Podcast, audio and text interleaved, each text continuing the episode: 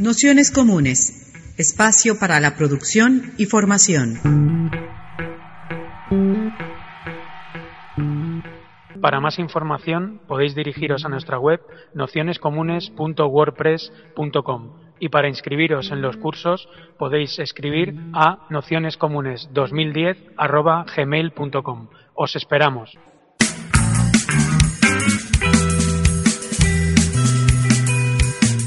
Dejo la palabra a Emanuel y le damos mucho las gracias por volver a hacer las sesiones.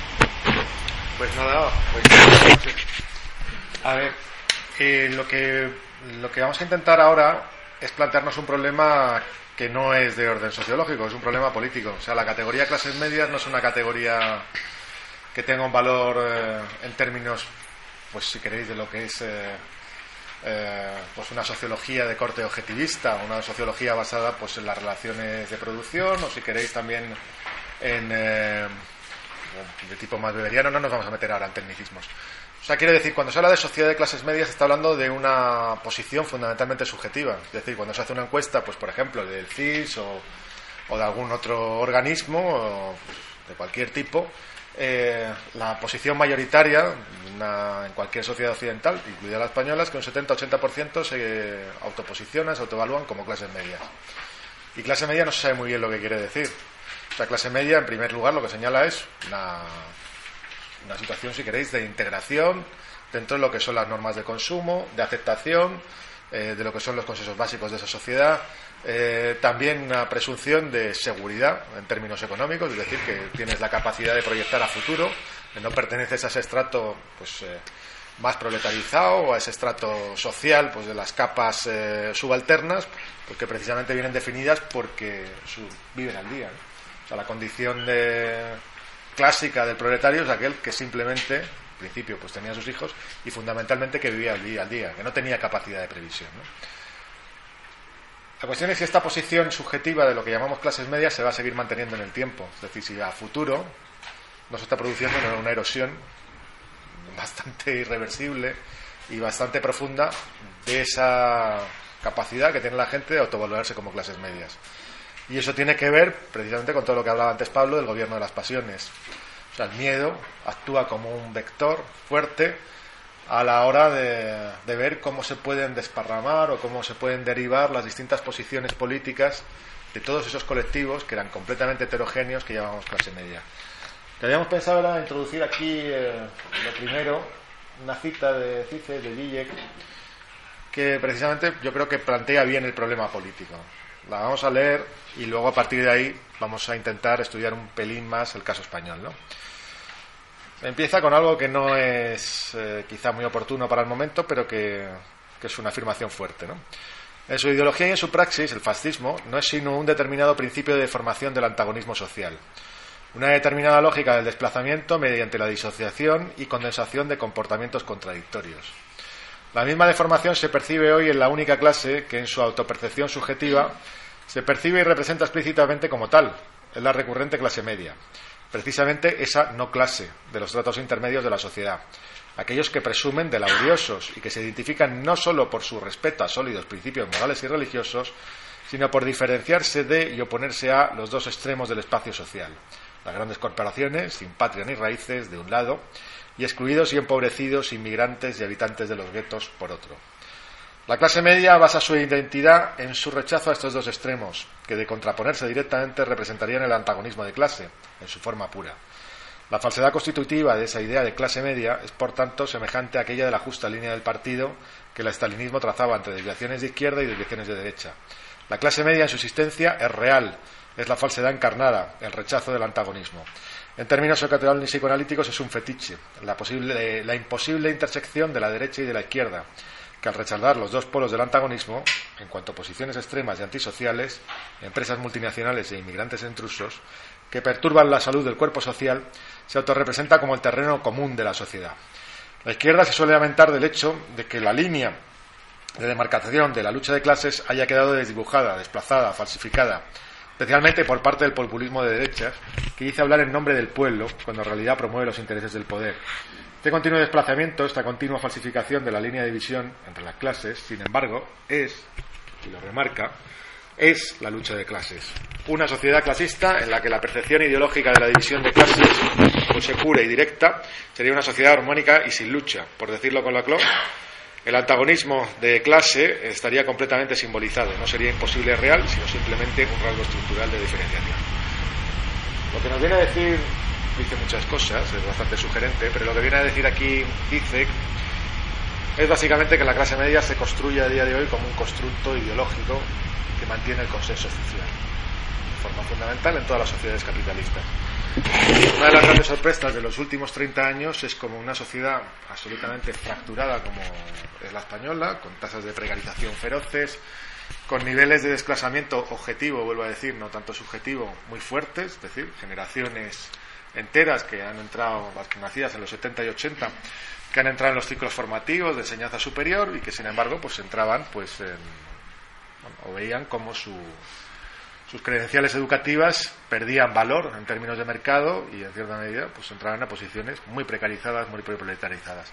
Y sin embargo, esta posición subjetiva de la clase media se ha mantenido como hegemónica y no solamente en términos de autopercepción, sino en términos también de proyección en formas de vida, en términos de proyección simbólica, en términos de proyección a futuro. Bien, pues lo que vamos a intentar ver es hacer un análisis más estructural, más clásico, más sociológico de cómo se ha construido la clase media en el Estado español, de cuáles han sido sus debilidades y por qué parece que a futuro esa posición subjetiva eh, o bien está quebrando ya, o bien podríamos decir que ya ha quebrado, por lo menos como posición mayoritaria a nivel general. Lo primero que tendríamos que tener en cuenta es de dónde viene eso de la sociedad de los dos tercios, la sociedad de las clases medias. Viene obviamente de todo el ciclo de desarrollo eh, intensísimo que se produce primero en Estados Unidos y después en Europa Occidental, desde toda la, la gran posguerra europea, es decir, a partir del año 45. Este viene determinado por dos tendencias muy fuertes en términos sociales, o en términos, perdonad, económicos, en términos estructurales económicos.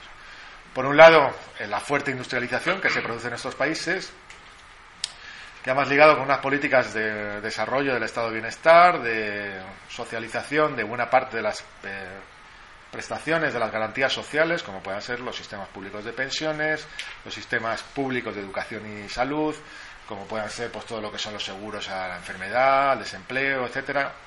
Y por otra parte, por una creciente incorporación de, de saberes técnicos a todo el proceso productivo que tiene que ver pues con el desarrollo de la industria, con el desarrollo de una sociedad cada vez más terciaria, etcétera. En cualquier caso, lo que se produce es una fuerte convergencia social, o sea, el crecimiento de salarios en la industria y aparición de nuevas profesiones, que es lo que en un futuro se llamarán las, las nuevas clases medias, ¿no?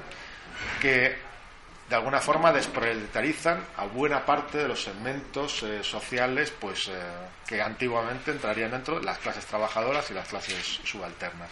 Se producen fenómenos de movilidad social ascendente feroces, o feroces no, muy fuertes, a través de lo que es la expansión de la educación uh, universal, primero la primaria, luego la secundaria, pero luego también los estudios superiores.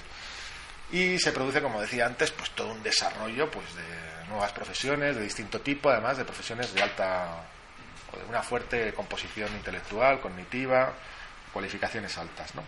Como decía antes, todo eso va ligado a un desarrollo relativamente fuerte de los sistemas de protección y de aumentos salariales que lo que permiten es un acceso a, una, nivel, a tasas de consumo antes completamente desconocida para lo que eran las mayorías sociales. Se pasa de consumos muy ligados a la subsistencia, a la mera reproducción, a la expansión de eso que se llama la sociedad de consumos. Todo esto tiene toda una serie de análisis críticos en distintos ámbitos, tanto lo que sean pues, eh, eh, en términos económicos, sociales, como políticos, pero también en términos pues es la aparición de la semiótica, análisis de Bartes, etcétera, el propio 68, si queréis los eh, trabajos de Marcus, ¿no? la necesidad de construir una nueva antropología que supere precisamente todo que podría ser la alienación ligada a, esa sociedad de consumo, a esa sociedad de clases medias, pero en cualquier caso se convierte en una tendencia hegemónica a pesar de la crisis que se produce en el 68 y toda una serie de ciclos de luchas sociales y también de fábrica que se producen en aquellos años en toda Europa. El caso español es como una especie de versión o de copia pobre de lo que sucede en el resto de Europa occidental, pero se producen fenómenos parecidos. O sea, hay expansión, hay un proceso de industrialización muy fuerte durante los años 50 y sobre todo los 60 y 70, Y hay también eh, pues todo un proceso de acceso, de generalización o democratización de los estudios, también en los 60 y 70 y de forma aún más acusada en los 80. Y de aparición o de terciarización de, la, de la economía española. En cualquier caso, todos esos resultados, vuelvo a decir, son mucho más pobres que los que se producen en Europa Occidental y mucho más precarios.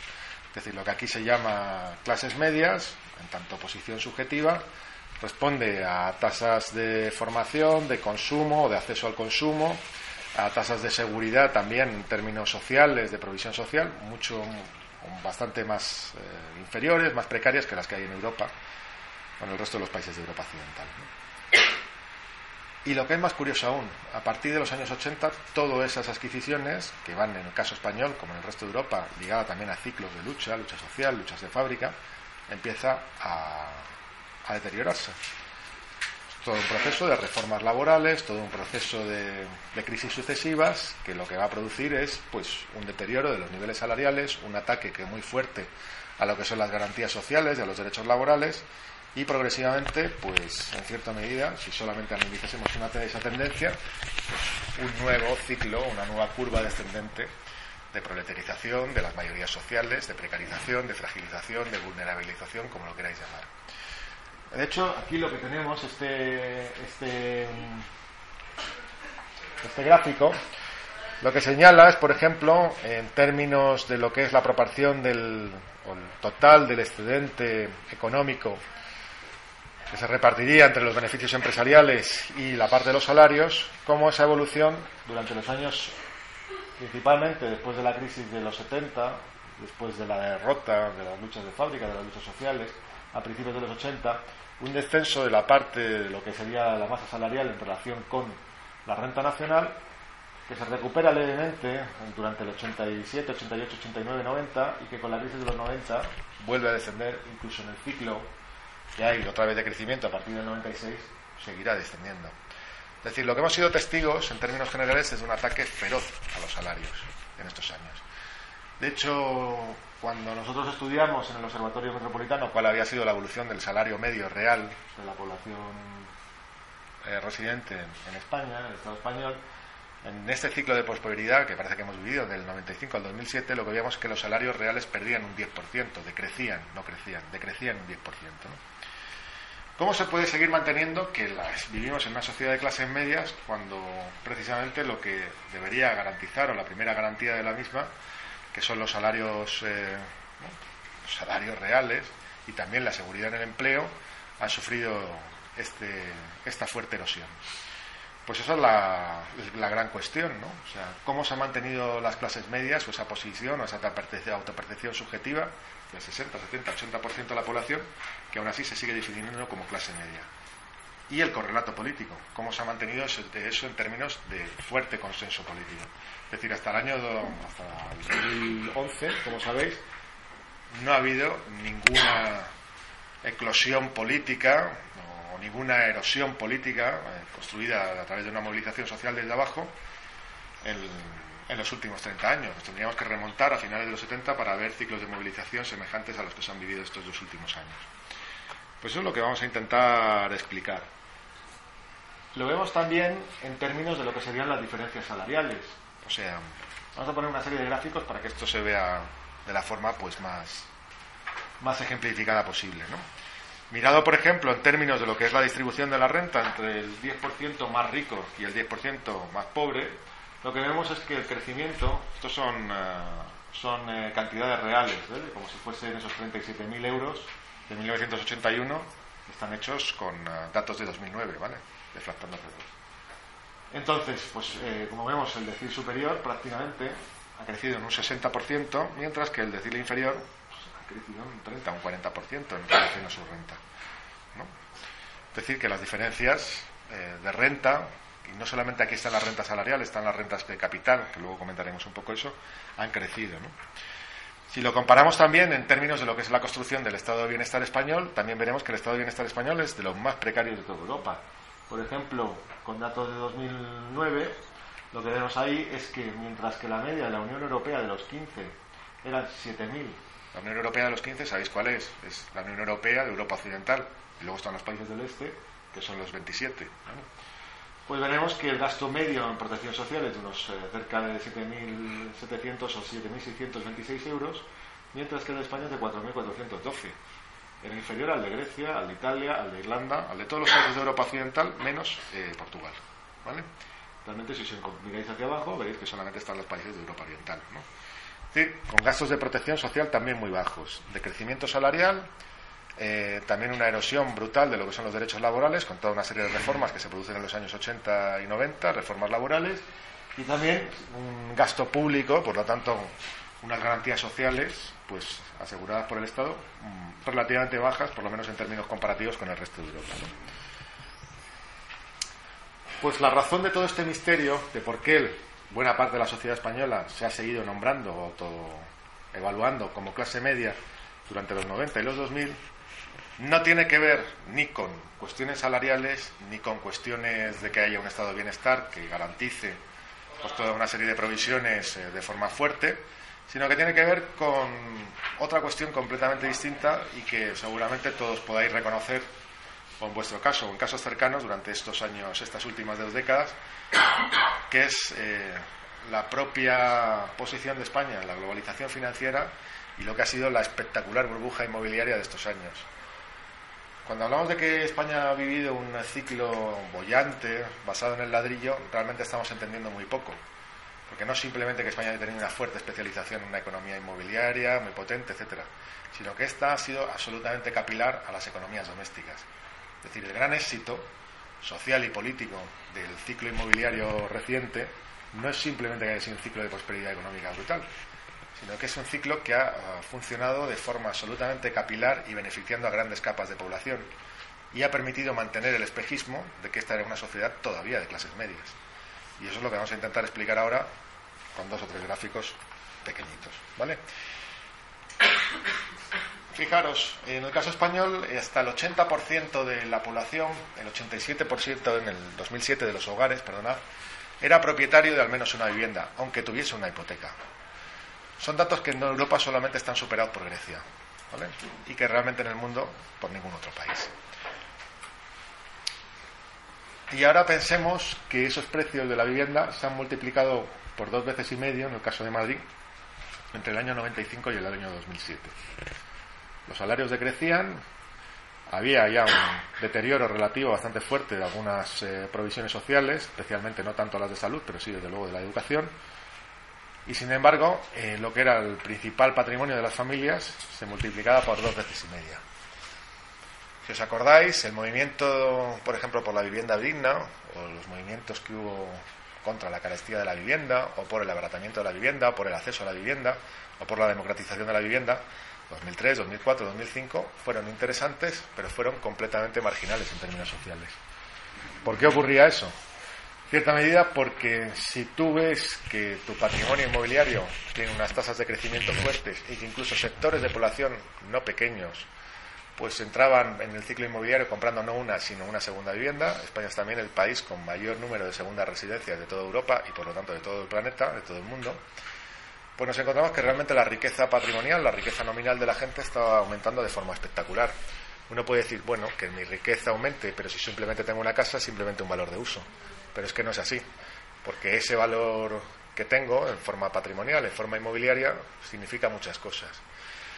En términos simbólicos, significa que yo tengo ahí un ahorro capitalizado que puedo dejar a unos hijos que a lo mejor eh, tienen estudios universitarios que van a ser relativamente precarios o estudios de formación pues relativamente elevados que se lo puede dejar como herencia. Eso es una garantía precisamente de desclasamiento, aunque parezca que no, funciona así. Y de hecho, habéis visto o tenéis a vuestro alrededor muchas familias que han intentado proveer fundamentalmente una vivienda a sus hijos. En segundo lugar, esa vivienda es algo que yo puedo en, un periodo de jubilación convertir o amortizar, vender y convertirlo pues en, en rentas que me permiten completar una pensión de jubilación por pírrica que sea. Y en tercer lugar, y este es el más importante de todos ellos, es una capacidad que yo tengo para endeudarme de una forma feroz, fuerte. Esto es, durante todo el ciclo inmobiliario no solamente aumenta el precio de la vivienda, sino que ha aumentado el crédito en todas sus formas. Crédito hipotecario, obviamente, pero el crédito al consumo. Los casos típicos que conoceréis son de gente que ha comprado su vivienda y que se ha hipotecado y a lo mejor lo ha hecho por un valor no del 80%, sino con un valor de, tasación que en relación con el valor real pues suponía pues, el 110, el 120%. Ahí se metían pues vacaciones, eh, compra de automóviles, motos, etcétera, tal cual. O sea, se ha habido una absoluta euforia del crédito, que no pasa absolutamente nada. Y que en cierta medida eso es lo que ha permitido que el ciclo de prosperidad salte del sector inmobiliario, y nos metemos ya en cuestiones de economía política, no solamente se centrase en la cuestión del ladrillo, sino que permitiese generar ciclos de demanda económica distribuidos por todo lo que es eh, pues, eh, eh, los distintos sectores de, las ramas de actividad y generar ciclos de demanda, que es lo que ha permitido pues un crecimiento económico relativamente fuerte. Este fenómeno, en términos de lo que es la literatura especializada, se llama efecto riqueza. Y básicamente lo podemos explicar con este esquemita de aquí. ¿no? Como vuelvo a decir, una sociedad fundamentalmente propietaria, en la cual buena parte de todos los agentes de las economías domésticas tenían patrimonio inmobiliario y ese patrimonio inmobiliario de crecimiento fuerte del precio de los activos inmobiliarios permitía, con las expectativas de revalorización, un aumento de lo que es la, riqueza nominal de las familias esa riqueza nominal de las familias permitía mecanismos de endeudamiento, de amortización, de obtención de plusvalías inmobiliarias, que iban muchas veces destinadas al consumo, al crecimiento de la demanda, y eso producía un crecimiento económico general, un aumento de la demanda, un nuevo aumento de la masa salarial, es decir, del número de empleos, etcétera, tal cual, y una vuelta a empezar del mismo ciclo en términos económicos. ¿Qué es lo que sucede con la crisis? Pues que el efecto de riqueza se convierte justamente en lo contrario. Si antes decíamos que el crédito había sido un elemento fundamental en el mantenimiento del consumo eh, de las familias y que la vivienda había sido un elemento fundamental también en lo que es eh, completar el círculo de garantías, de provisiones sociales, de seguridad en términos simbólicos. Lo que nos encontramos con la crisis es justamente lo contrario, o sea, del efecto riqueza pasamos al efecto pobreza y el crédito se convierte ya en deuda pura y dura. Por eso ahora mismo la deuda se ha convertido en uno de los mecanismos fundamentales de gobierno y disciplinamiento social, tan importante como lo que es el acceso a la renta laboral, ¿vale? perdona, la renta salarial. Y el efecto, en términos económicos, sería justamente el contrario. ¿no? Llegamos a un tope en el sobreendeudamiento familiar. Lo vamos a ver aquí en este gráfico, rapidísimamente. Perdonad.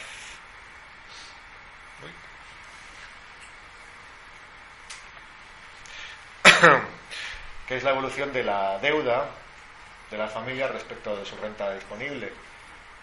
Esto que en un año. Esto quiere decir que si en 1995 la deuda total de las familias era más o menos el 60% de la renta anual, en 2007 era un 140%. Esta cifra era la más alta junto con la de Reino Unido y Estados Unidos en todo el planeta.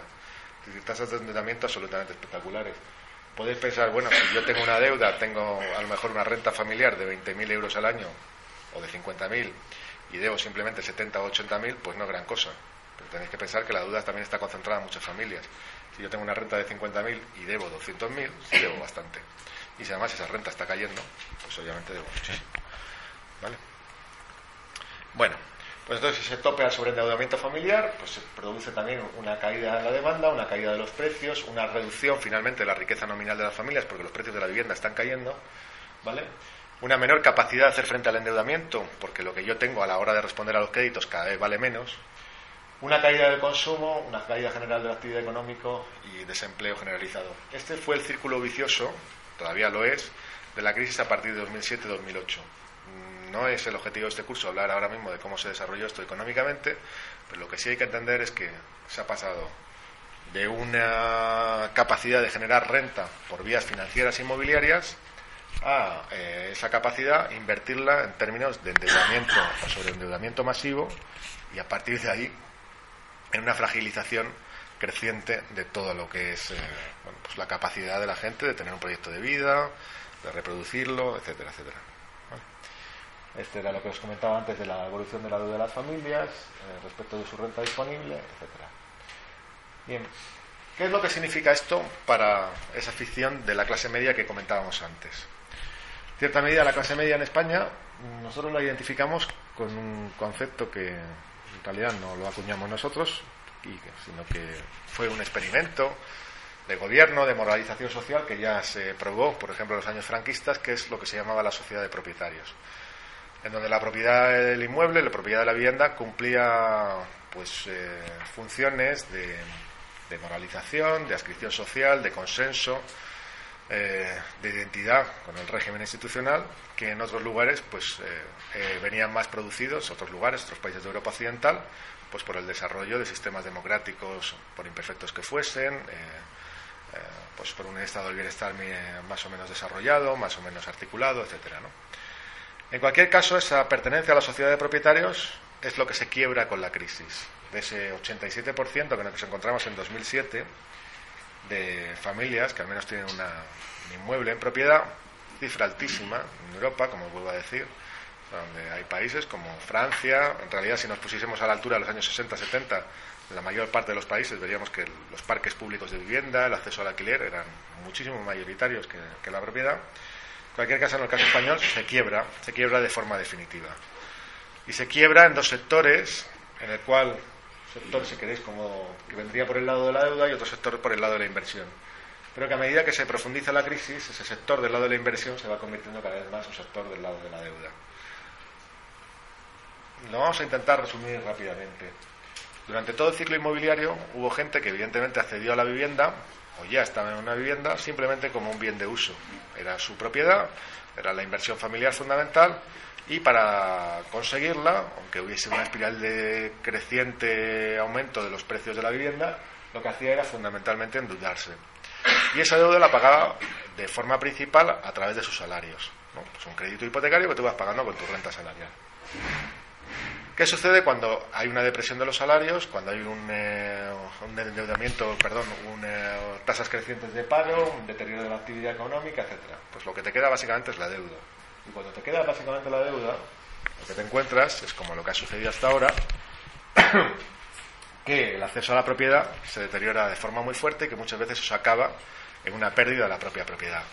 Como sabéis, desde que el 2007 ha habido unos 350.000 casos de ejecuciones hipotecarias, 250.000 más o menos de lanzamientos judiciales, es decir, de expulsión directa por parte de distintos tribunales, que es una orden de, desahucio, y que otros 200 y pico mil personas pues también han visto ejecuciones de sus alquileres. Más o menos unos medio millón de hogares han perdido, han perdido su vivienda. En muchos casos, además, como sabéis, como está organizada la legislación española, esa pérdida de vivienda no entraña la cancelación de la deuda, sino que muchas veces lo que hace es el banco, muchas veces lo que hace por sistema, por, norma, es eh, subastar la vivienda, obtener unas rentas y luego pasar la diferencia entre lo que debía, lo que ha obtenido, más los costes del juicio y tal, eh, al, al propio hipotecado que seguirá debiendo esa cantidad a futuro. En términos esos de desclasamiento social son situaciones terribles, como podéis imaginar. La pérdida de la vivienda y además una posición de deuda, de endeudamiento de por vida. Estos, que son las posiciones extremas, cada vez se vuelven más mayoritarias. Y además esto empieza a afectar ya no solamente a aquellas posiciones salariales más frágiles, sino también propiamente a lo que en denominaciones más estructurales, más tradicionales, llamaríamos las propias clases medias.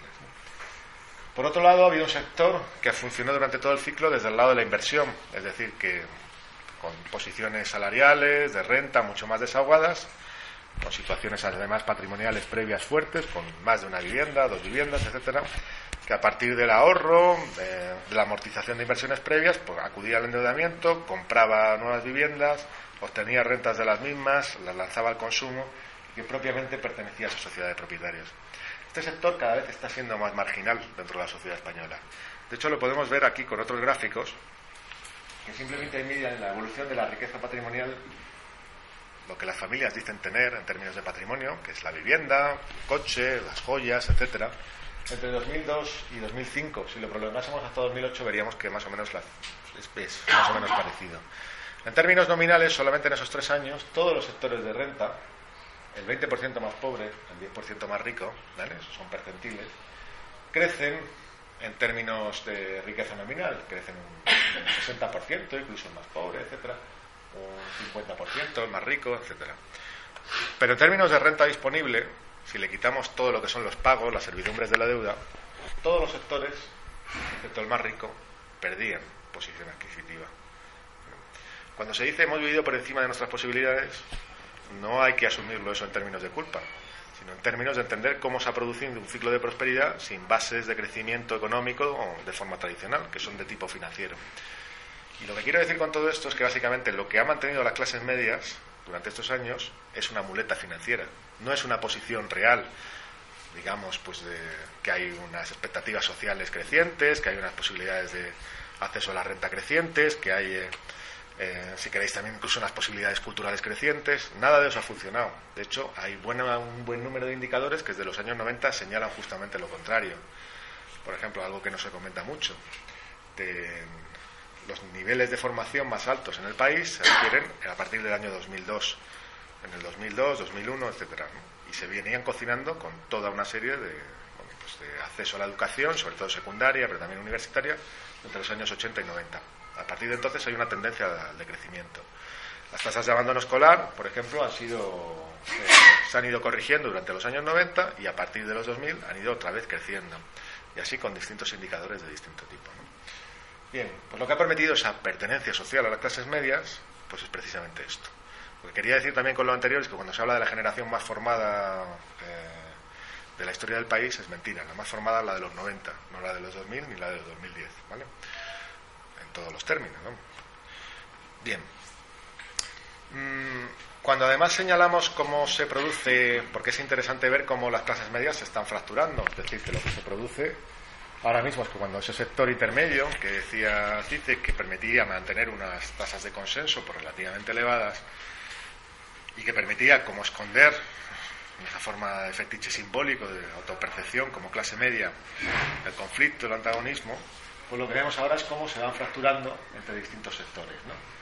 Entonces, una de las cuestiones así como más curiosas de ver es que, por ejemplo, Aquellos sectores que están como más castigados por ese sobreendeudamiento, que no lo vamos a ver, son precisamente los últimos en llegar al ciclo inmobiliario, es decir, los más jóvenes, los inmigrantes, los que compran más tarde, eh, los que tenían patrimonios más, más eh, es decir, patrimonios, pues viviendas muy de poco valor en el mercado inmobiliario, o que tenían solamente una vivienda, la que tenían la vivienda en propiedad, las rentas medias bajas, es decir, los salarios más bajos, etcétera. Y si queréis, por verlo en términos de algo que se ha visto, que se ha trabajado en muchas ocasiones, en relación con cómo se organizan las clases sociales, en relación con las rentas salariales, lo que vemos es cómo esa clase media, que se consideraba todavía que el 70-80% de la población pues, se autopercibía como tal, en términos estructurales, en términos puramente salariales, solamente corresponde con el 30-40% de la población por ejemplo, en estos datos que son de 2010 y que habla del número de asalariados en ese momento, que eran unos 19 millones de personas, pues lo que vemos es que aquellos que cobraban solamente entre el menos del 1,5% del salario mínimo interprofesional, es decir, unos 900 euros al mes o menos, 800 euros al mes o menos, en términos reales, perdón, 1.000 euros al mes o menos, eran 8 millones de personas. 8 millones de personas eran 800 euristas, 700 euristas, 900 euristas, 1000 euristas. Aquellos que cobraban solamente dos veces el salario mínimo interprofesional, que vienen a ser unos 1.100 euros, 1.200 euros brutos, 1.300 en ese momento, 1.100 y pico en términos reales, eran 11 millones de personas. ¿Vale? 11 millones de salariados. Mientras que lo que propiamente podríamos llamar la clase media en términos salariales, aquellos que cobraran entre 2 y 5 veces, eran 7 millones de personas. ¿Qué quiere decir esto? Que de los 19 millones de asalariados, más o menos unos 11, en realidad, pues eran absolutamente precarios, miliuristas, etcétera. Si además eso se descompone en términos de, pues, de género, de, de, de, franja etaria, etcétera, pues nos encontramos que el 16% de esos 11 millones de miliuristas eran extranjeros. Las mujeres más del en torno al 50%. Menores de 35 más del 50% respecto al total del. O sea que nos encontramos que claramente la fractura se está produciendo en determinados segmentos muy determinados. Mujeres, jóvenes, extranjeros, etcétera, que ya no van a tener ninguna posibilidad de integración en esa, en esa clase media. ¿no? Y esas tasas defendían o descendían en la tercera columna que veis ahí, por ejemplo, mujeres de, los, esos que por, probablemente pertenecen por derecho propio a la clase media, solamente eran un 35% de los asalariados. Extranjeros un 4%, menores de 35 un 36%. ¿vale? Si eso lo prolongamos a los eh, sectores de superasalariados, pues veréis que aún las cifras disminuyen aún menos. ¿Qué quiere decir esto? Pues que la, clase, la famosa clase media, esa sociedad de la abundancia y tal, se está fracturando de forma muy fuerte, fundamentalmente por abajo. Y ese por abajo lo podemos ver también en la tasa de paro, la evolución así como más flagrante o más fuerte que se produjo entre 2007 y 2009, que son los jóvenes, los sin estudios, los extranjeros, las mujeres, etcétera. Mientras que aquellos que tienen todavía credenciales, por ejemplo, credenciales educativas, como estudios superiores, etcétera, pues todavía mantienen una posición. Pero incluso estos hay una erosión también relativamente rápida de lo que es la clase media. Podemos ver, perdonad, por último, pues por ejemplo en relación entre la tasa de morosidad y la tasa de paro. Bien, vamos a intentar entonces ver, hacer un pequeño resumen de lo que, de lo que he dicho, y es eh, para intentar hacernos alguna serie de preguntas que son de orden más político, de orden más de cómo van a ser las respuestas sociales, las reacciones políticas a este tipo de procesos.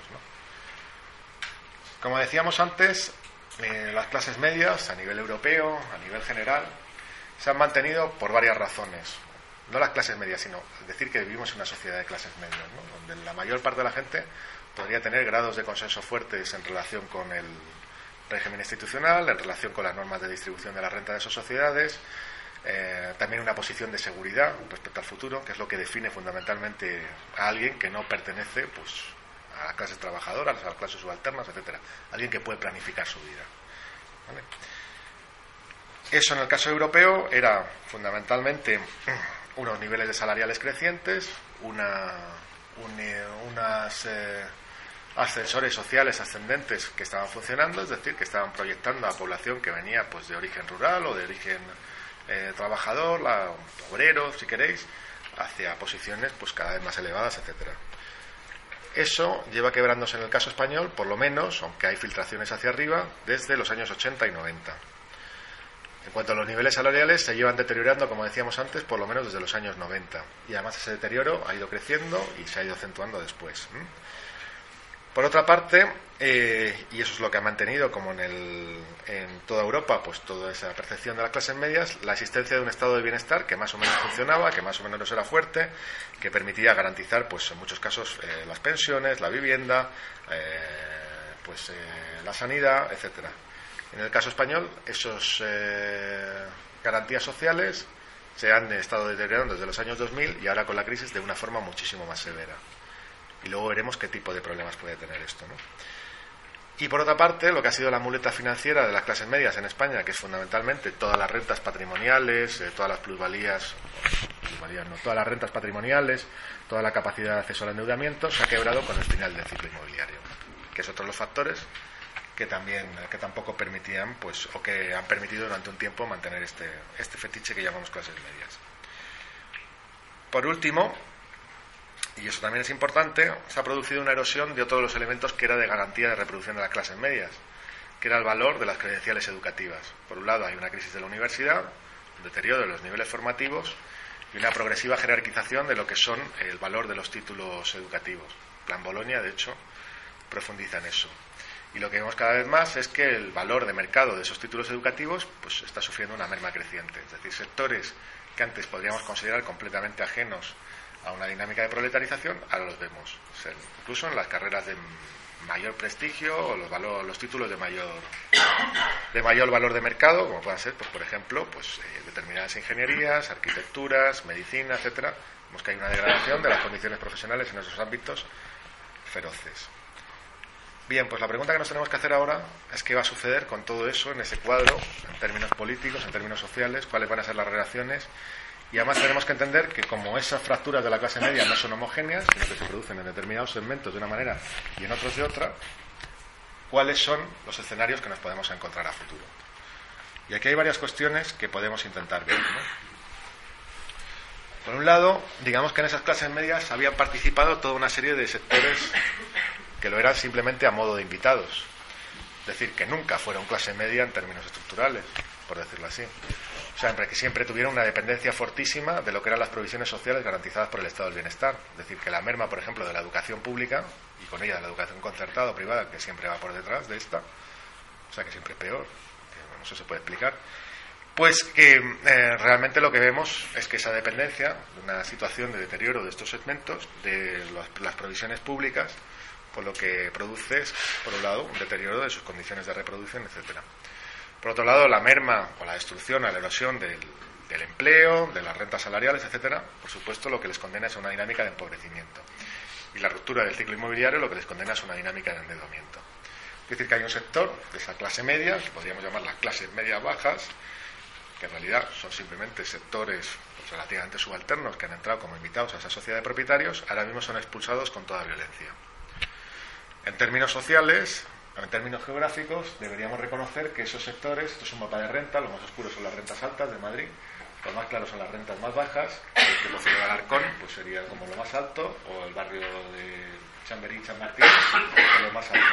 Pues lo que nos vamos a encontrar son situaciones eh, cada vez más fuertes de riesgo social, de exclusión, de problemas, de marginalidad, en todo lo que son pues eh, los nichos geográficos donde estas situaciones se acusan más, por ejemplo, de determinados barrios del sur, del este, etcétera. Si hiciésemos la comparación pues con otras ciudades, pues serían las nuevas periferias, las nuevas banlieues de una gran ciudad como es el caso de Madrid. ¿no? Eso en cuanto a los sectores, si queréis, que han sido simplemente invitados a esta sociedad de propietarios. Pero en lo que propiamente llamaríamos clases medias, es decir, pues aquellos que tienen empleos garantizados, estudios universitarios, que tienen la, eh, además pues una condición de nacionalidad española, que bueno pues que tienen patrimonios relativamente solventes vemos también procesos de erosión muy rápidos y muy fuertes que no se producen simplemente en bloque sino que se producen también en términos generacionales es decir que lo que son las condiciones eh, de posibilidad de construir un proyecto de vida de reproducción de clase de las generaciones más jóvenes no son ni parecidas a las de los padres algo que se viene reproduciendo en prácticamente todas las familias. Es decir, que se entiende muy poco pues, que en familias de profesionales los hijos no recuperen o no realicen las aspiraciones, las proyecciones de los padres. Es decir, que hay una amenaza muy fuerte de proletarización, es lo que nosotros llamaríamos una ansiedad, una ansiedad, ansiedad eh, de las clases medias. Y que todavía ha tenido unas respuestas políticas pues eh, distintas y paradójicas y además contradictorias. O sea, por un lado, eh, se puede leer que el 15M es una expresión política de ese malestar o de esas posiciones de desclasamiento. si os fijáis, buena parte de los protagonistas del 15M son precisamente las generaciones nacidas en los 70-80. En su mayoría, o buena parte de ellos, son universitarios o por lo menos con una alta. Eh, pues con acceso, de luego, a la educación secundaria superior en la mayor parte de los casos. ¿no? Y que sin embargo pues no han encontrado pues eh, ni expectativas de progresión social ni mucho menos y se han encontrado con unas condiciones laborales pues eh, francamente difíciles con una capacidad de construir un proyecto de vida pues muy complicada y que además en la crisis se ha deteriorado aún más. Que sería una expresión en términos democráticos en términos de deseo de universalización de los derechos deseo de construcción de una democracia pues relativamente interesante y políticamente sofisticada y podríamos decir progresista entre comillas pero detrás de esto hay toda una serie de, posiciones sociales, de reacciones políticas que no apuntan en ese sentido y que serán, por ejemplo, las que Pablo hablará mañana y que además han tenido ciertas dosis o, cierta capacidad de construir hegemonía en determinados segmentos sociales durante los años 2000. Son soluciones de corte neocorporativista, de profundización de la crisis del estado del bienestar, de hecho de huida del estado del bienestar, a través de todos estos sistemas dualizados eh, que existen en el caso español y que son bastante aberrantes, que son, pues, por ejemplo, pues, eh, las salidas hacia los seguros médicos privados, todos ellos subvencionados, ¿no? la, segura, la salida hacia los sistemas educativos concertados, privados, etcétera, también siempre con grandes apoyos fiscales o directamente subvencionados por parte del Estado, que son también la pérdida, la petición de rebajas fiscales y al fin y al cabo, pues una salida, pues si queréis, de corte corporativo, de corte reaccionario, donde se van a producir las luchas distributivas en relación con el Estado y se van a permitir a, exigir que el Estado garantice ciertos privilegios a determinados segmentos sociales o por lo menos los proteja de la crisis mientras se va deteriorando pues todo lo que son los sistemas públicos universales, etcétera.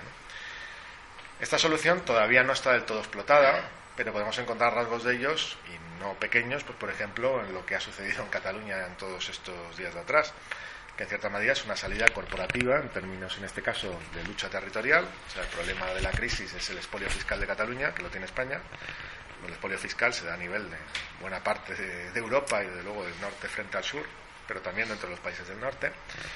Y que lo que sería es como una construcción, muy además también jugando con todos estos miedos de clase media, pues un nuevo proyecto de salida independentista, etcétera, que lo que permite, y esa es la paradoja, es reconstruir, en este caso, pues eh, el, el prestigio o la legitimidad de una clase política completamente corrupta y absolutamente deteriorada durante estos años de crisis. ¿no? Por lo tanto, la cuestión es, eh, a futuro, si queréis, como hemos señalado tres segmentos, qué es lo que va a suceder o cuál va a ser el escenario político en el que nos encontremos. Por un lado, qué va a suceder con estos sectores cada vez más desplazados, qué va a suceder con las generaciones más jóvenes de los mismos, ¿Eh? qué tipo de salidas políticas se pueden dar ahí. Podríamos poner el caso, por ejemplo, la comparación con los años 70 y sobre todo los años 80, donde buena parte de estos segmentos, los homónimos, que desde luego hay muchas diferencias, pues eh, tuvieron una pendiente hacia la degradación, hacia la exclusión social bastante fuerte, del cual el extremo más grande fue la heroína que, bueno, que pueden ser pues, de salidas desesperadas, nihilistas, eh, de pequeña criminalidad, de autodefensa, también de construcción de nuevos movimientos políticos. Por otro lado, esos sectores que propiamente son los segmentos de clase media, pero las generaciones más jóvenes y que el 15M yo creo que ha sido su mejor expresión hasta ahora. Y por otro lado, otros sectores, también de clase media, o sectores, si queréis, como más protegidos, con salidas posibles de corte corporativo. ¿no? Como comentaban todos ellos, eh, no solamente es un problema de hacer un dibujo de corte sociológico y de corte político, sino también es hacer un dibujo de, pues, si queréis, de corte de psicología de masas o de corte eh, con dimensiones que incorporen todas estas dinámicas pues, subjetivas, eh, de gobierno de las pasiones, etcétera. Y yo creo que como introducción al debate con esto es suficiente, ¿no? Pues muchas gracias, Manuel.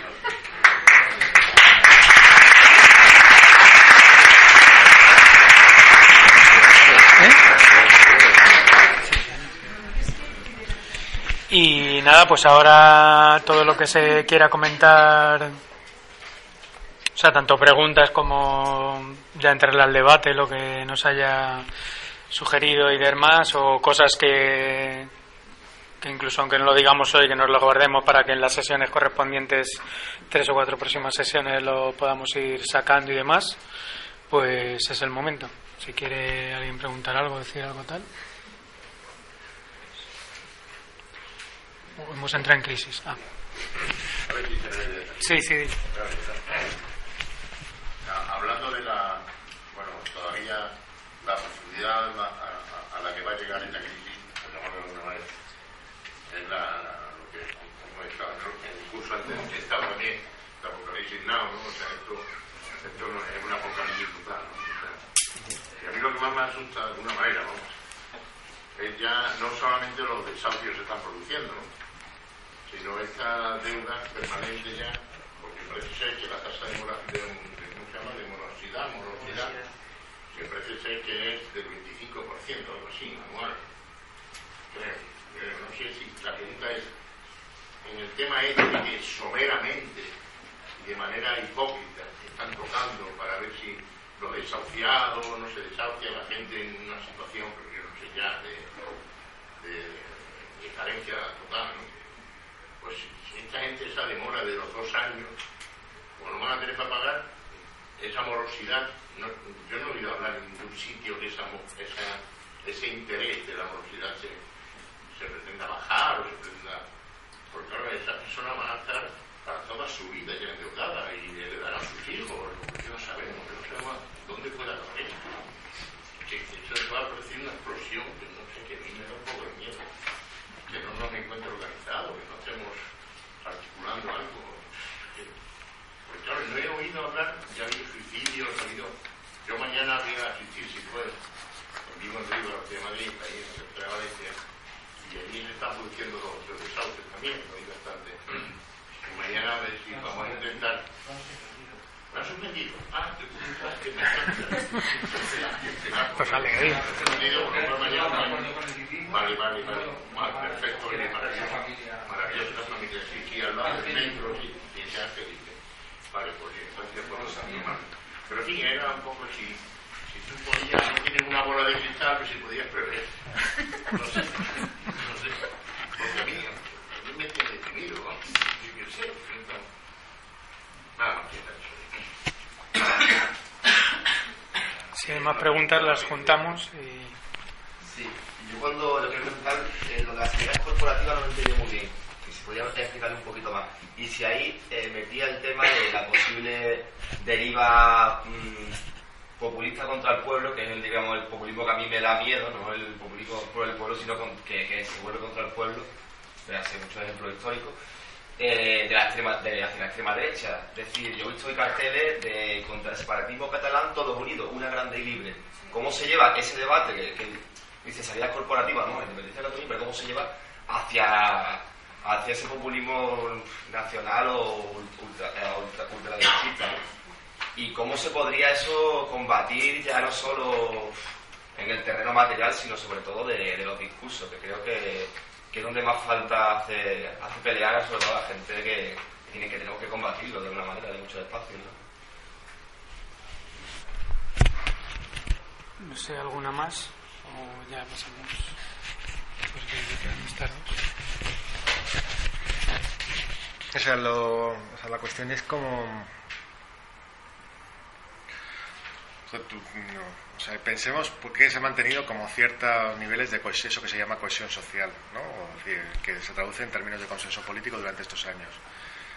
Y cómo eso se deteriora de una forma muy fuerte. Entonces, en ese proceso de deterioro, eh, que es un que genera toda una serie de de desequilibrios de orden sistémico, también eh, eh, lo que abre son como las posibilidades a agentes, a discursos, a narrativas completamente nuevas a la hora de entender qué es lo que está sucediendo. Entonces, el populismo de, de derechas, digamos, pues, por ejemplo, eh, las salidas en su momento, en los años 30, las salidas eh, de orden pues fascista, nacionalsocialista, lo que hicieron es como un proceso de reconstrucción de una cierta unidad, una cierta armonía social a través de un discurso de orden nacional, ¿no? Y además es siempre tramposo, que es un discurso que, como comentaba antes en la frase esta primera, la cita de Zizek, eh, lo que venía a decir es cómo se reconstruye esa unidad nacional eh, suprimiendo precisamente los elementos de contradicción, los elementos de antagonismo que se dan en ese cuerpo social. La posible salida política que se dé eh, lo que tiene que construir es precisamente salidas que aunque sean todo lo cuestionables que se quieran, son salidas de corte universalista, que tienen que valer para todos, que tienen que pensar en el común, que tienen que pensar en términos de democráticos, que tienen que pensar en términos de, de, de apertura precisamente de los antagonismos sociales que hay, en el caso del 15M, el 99 frente al 1%, y a partir de ahí reconstruir el cuerpo social desde unas bases completamente nuevas, que cambian las relaciones de propiedad, que cambian los sistemas institucionales, los sistemas políticos, etcétera. Por eso yo pienso que tampoco el populismo de izquierda es especialmente interesante. O sea, muchas veces eh, plantea problemas que no son, o sea, plantea más problemas que soluciones. ¿no? Y lo curioso de esa reconstrucción de la unidad en términos eh, de un populismo de derechas es que normalmente suele ser también corporativa. Decir, como no se pueden suprimir del todo las diferencias sociales, de hecho las tienes que relegitimar, lo que haces es crear canales separados para los distintos segmentos sociales que hay. Y eso tienes que reconocer como que determinados privilegios se van a conservar, pero que a la vez vas a neutralizar el antagonismo de aquellos que no pueden acceder a esos privilegios. O sea, esa es la enorme paradoja que, por ejemplo, consiguen generar pues, los distintos regímenes que en los años 20 y 30 se producen en Europa. Y para ello retoman elementos que eran elementos de corte antagonista, es decir, retoman buena parte de lo que son los discursos, las narrativas de lo que fue el movimiento obrero, de lo que era el movimiento, pues, la socialdemocracia de la primera, previa a la Primera Guerra Mundial, eh, las formas partido de masas, etcétera, la misma camaradería, eh, parte de la gestualidad que tenían ellos, etcétera. En el caso, si queréis, de la falange española, pues recupera un montón de elementos del imaginario libertario que era eh, pues, eh, pues, eh, la ideología hegemónica de, en ese momento las culturas obreras en los años 20 y 30 en, este país. Hasta incluso los colores. En vez del rojo y negro, pues el azul oscuro y el, En el caso del nazismo, pues veremos que buena parte de su inversión se hace, se hace a través de la socialdemocracia y de la recuperación de elementos que habían utilizado las distintas tradiciones socialistas comunistas de los años 10-20 entonces. No es impensable que buena parte de los elementos de una salida populista, en el caso español, recupere discursos y narrativas que son del 15M, pero dándoles la vuelta. O sea, eso no, uno no tiene una verdad y la conserva siempre, que son las del el rechazo de la clase política, que son las del rechazo del sistema institucional, que son las de un gobierno directo, pero por supuesto de corte más autoritario, ¿no? Figura, pues, eh, figuras de salvación, etcétera, tal cual. Yo creo que eso todavía está lejos, pero que no andando el tiempo nos podemos encontrar con soluciones de ese tipo y que lo que ha sucedido en Cataluña es un laboratorio. O sea, que uno puede respetar todo lo que se quiera de las singularidades culturales, las nacionalidades, etcétera y tal. Yo no me las creo mucho, pero la española tampoco, pero evidentemente ahí lo que se da es una salida a un determinado malestar social y una recuperación o una rehabilitación de un sistema institucional, de un sistema político que estaba completamente deshecho y además rompiendo las dinámicas de movimiento en torno al eje nacional. Mm, eso yo creo que, es una discusión que se puede tener y que además se cruza buena parte con todos estos miedos, todas esas ansiedades de las clases medias, es decir, que es un proceso de deterioro social, del cuerpo social, pero tremendo, eh, que lo que dejas a mucha gente completamente desnuda, completamente destapada, sin referentes de ningún tipo. Y que además hay que tener en cuenta que la clase media, como tal, o sea, la clase media histórica, caso europeo, ¿no? la historia europea, fue capaz de instalar determinados regímenes de corte democrático, la real. Pero la clase media actual la deberíamos entender un poco como, no sé si acordáis la cita esta de Marx, del, cuando hablaba de los campesinos propietarios en, Francia, en el 18 Brumario que venía a decir en la nación francesa se compone de campesinos parcelarios, de campesinos propietarios. 40 eh, campesinos forman una aldea, 40 aldeas forman una comuna, 40 comunas forman un departamento, 40 departamentos forman la nación francesa. Es decir, que son de agregados eh, homónimos, pero sin ninguna capacidad de acción política. En cierta medida, con la clase media sucede exactamente lo mismo.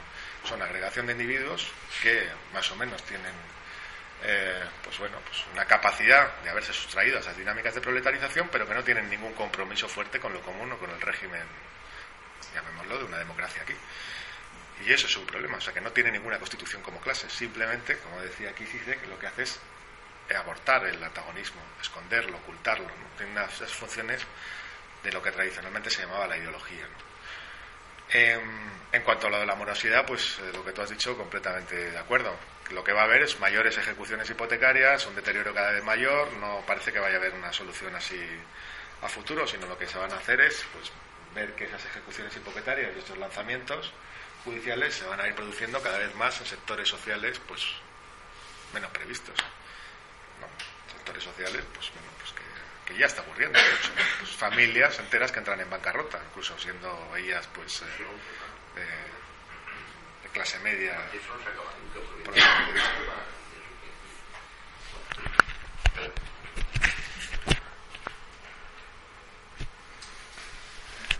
Pregunta un poco retórica a lo mejor, pero mm, a mí del... Porque claro, yo vengo a esta charla, por ejemplo, y me parece como súper esclarecedora ahí, ¿no? Y, mm, pero después siempre pues, la pregunta es cómo o qué discurso más o menos sintético y eh, eh, ofrecemos desde los movimientos sociales, sobre todo para, mm, para porque al final eh, la salida, un poco la huida mm, que la gente tiene al alcance para esta situación, hay determinadas huidas sociales reaccionarias como puede ser el nacionalismo y después eh, hay otras estrategias individuales, algunas así también mm, del miedo y tal, la ansiedad, pero también esto del libro este Sonrío Muere, de decir, de la huida individual positiva y de todo eso se debe a un cambio de actitud individual, eh, porque si tú te tomas la vida más positiva, pues entonces, mmm, porque todo es cuestión de perspectiva y entonces si te llenas el trabajo, o sea que la culpa es tuya un poco, ¿no? Y de, tu, de que no eres entonces, al final, es, mm, la pregunta es eh, cómo desde los movimientos sociales podemos hacer para transmitir que que las alternativas, tanto en positivo o en negativo de situación, pero bueno, desde la izquierda y tal, tiene que ser de corte colectivo y político, ¿sabes? O, no sé, que es lo que no estamos sabiendo hacer, aunque tengamos el análisis súper claro. Pero vamos a ver cómo Pues eh, no sé si queréis hablar más desde el público, no tiene por qué ser un debate así tan tan. Para mí yo creo que hay una pregunta anterior y es cómo convencemos a un porcentaje altísimo de la población que está contento con el discurso anterior y lo que quiere y lo que tiene es una ensoñación de que volver a lo anterior es posible, o sea, volver a lo anterior es posible, ¿cómo hacemos para que se den cuenta de que lo anterior ni funcionaba ni es posible? A partir de ahí nos podremos plantear cómo hacemos para organizarnos. Pero el principal problema para mí es que un porcentaje altísimo de la sociedad en este país y en el mundo entero, porque es que te vas a Centroamérica y la gente no quiere hacer la revolución, la gente quiere vivir como ven las películas estadounidenses. ¿Cómo haces para convencer a la gente? Es decir, pienso que uno de los problemas de la, de la izquierda, en, en, amplio, es que no ganaron la batalla ideológica. Y es cómo le das la vuelta a la batalla ideológica, cómo convences a la gente. Que eso es lo que yo llevo 20 años intentando igual Entonces. Una pregunta.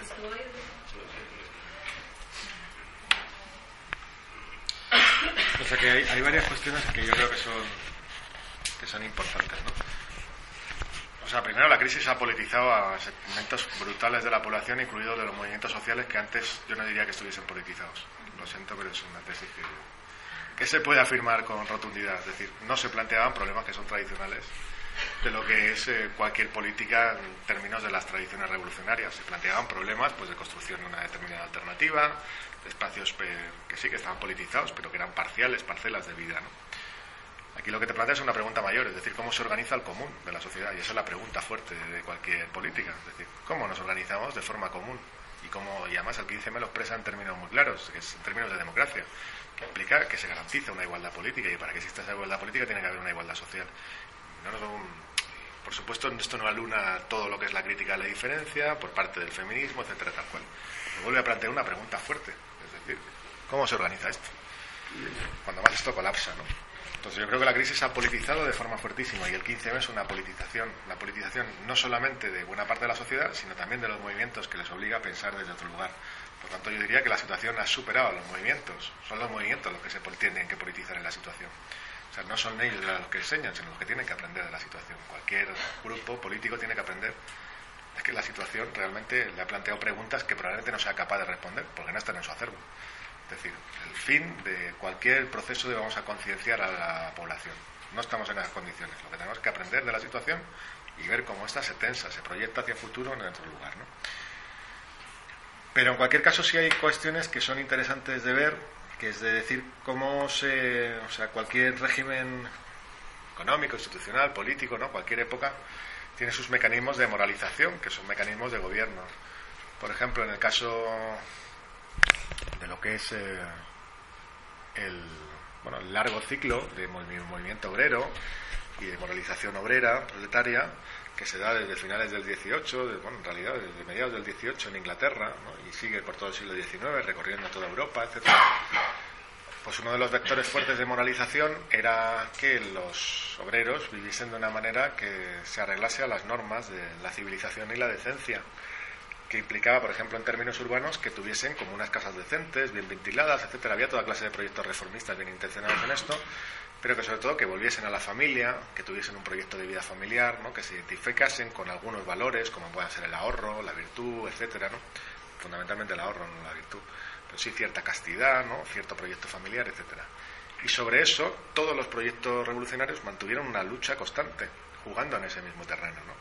Pues eh, todo lo que es la socialdemocracia, la revolucionaria, la de la Segunda Internacional, la de los años 1890, 80, 1900, juega en ese terreno y reivindica el valor del trabajo como el valor que construye la, como elemento principal de construcción social y hace de esa moralización una especie de virtud obrera, ¿no? que se vuelve a oponer otra, otra vez sobre la sociedad normada. En nuestro caso ha pasado, eh, la moralización viene por otros lugares y no es exactamente en términos religiosos y no es exactamente en términos trascendentes. Pero hay una forma de gobierno que es la que tú señalabas, que es por, de individualización, que es otra vez convertirte en responsable de tu propia vida. ¿no? Y que durante todos estos años ha funcionado. De hecho, yo creo que en una de las sesiones está dedicado a eso, la sociedad terapéutica, y se hablará del individuo marca, ¿no? que es como de construcción de que el individuo pues tiene que es dueño de sí mismo y tiene que representarse hacia los demás y tiene que ser como un empresario de sí mismo y tiene que actuar como tal, etcétera, Y es toda esa dinámica que en cierta forma es de moralización, pues ahora mismo empieza a quebrar y se empieza a deteriorar. O sea que hay elementos de que uno introyecta la culpa, pero es tan masivo, tan abrumador el deterioro social que hay, que la gente tiende a reunirse, tiende a hablar, tiende a comentar una situación que cada vez se vuelve común y a responsabilizarse de la misma. Eso es un vector fuerte de, ataque. O sea que hay que intentar desarrollar. Incluso puede que haya elementos en eso en esa construcción del sujeto marca que ahora mismo puedan revertirse, puedan invertirse y habrá que ver, pues habría que analizar con un ojo muy fino si eso se está produciendo o cómo se está haciendo. ¿no? Pero yo sí me quedaría con eso, o sea que lo que ha sucedido en estos últimos dos o tres años es que la sociedad se ha politizado y que ha obligado a politizarse a esos segmentos que en principio eran pues no lo sé, los especialistas de la protesta, de la crítica, ¿no? Yo es que tengo dudas con eso que planteas, de que la, sociedad se ha politizado, se ha politizado fuertemente. Yo lo que creo es que lo que decimos esto de que somos el 99%, yo creo que es un lema, pero yo miro a mi alrededor y yo veo que soy el 20, el 25 o el 10. Y lo veo también en los resultados de las elecciones, que yo soy el 10, el 9 o el 8 y a mi alrededor me veo como una minoría. Entonces yo lo que creo es, y lo que veo a mi alrededor es como un auténtico terror a organizarse colectivamente, a incluso gente que es sociológicamente de izquierdas, que estigmatiza los movimientos sociales y que no quiere complicarse la vida porque está esperando que vuelva a esa sociedad burguesa, está preocupándose por el piso que tiene propiedad, por lo que puede tener de terrible esta crisis y la presión que puede haber sobre su sueldo, y que cuando le estás hablando de, organizarse, de movilizarse en sindicatos, de participar en la política, ocupar los partidos políticos y tomar una decisión no sé, yo, yo, yo lo que veo es lo contrario. Que, estamos en una situación de terror y la gente está huyendo de, de las formas de organización. Y es cierto que los que estamos implicados en esto hemos pasado de ser del 10 al 20 pero que todavía somos una minoría. Es cierto que hay una mayoría de público objetivo que creo que puede, o sea, si no, no, si no, no estaría en esto, si no, me, no me metería a intentar construir una sociedad nueva, porque yo creo que es, tengo esa vocación de universalidad, pero creo que ese público objetivo está pensando en otras cosas. Y también tengo, o sea, otra cosa que me da la sensación también de que, ¿por qué es así esto? Es porque yo creo que no estamos tan mal como parece. Es cierto que estamos muy mal, pero aquí hay, no sé, yo veo los niveles de criminalidad que hay en España y no, y no coinciden con los datos que hay, con los datos macro. O sea, yo no veo que, España sea un país en conflicto. Veo que es un país en el que pasa algo, pero no tengo la sensación de, que los datos de consumo y demás y de actividad en la calle se correspondan con los datos macro. Entonces hay algo que yo no entiendo aquí. Entonces son esas, esas dos cosas. Igual es que no estamos tan mal y por eso tampoco nos lanzamos políticamente, salvo unos pocos. Esa es la reflexión que yo lanzo aquí. Y la, bueno, y es que la he comentado con algunos amigos y quizás, no sé, era muy difícil refutar esto porque parece que los, los hechos y sobre todo la participación política de la gente va por este camino,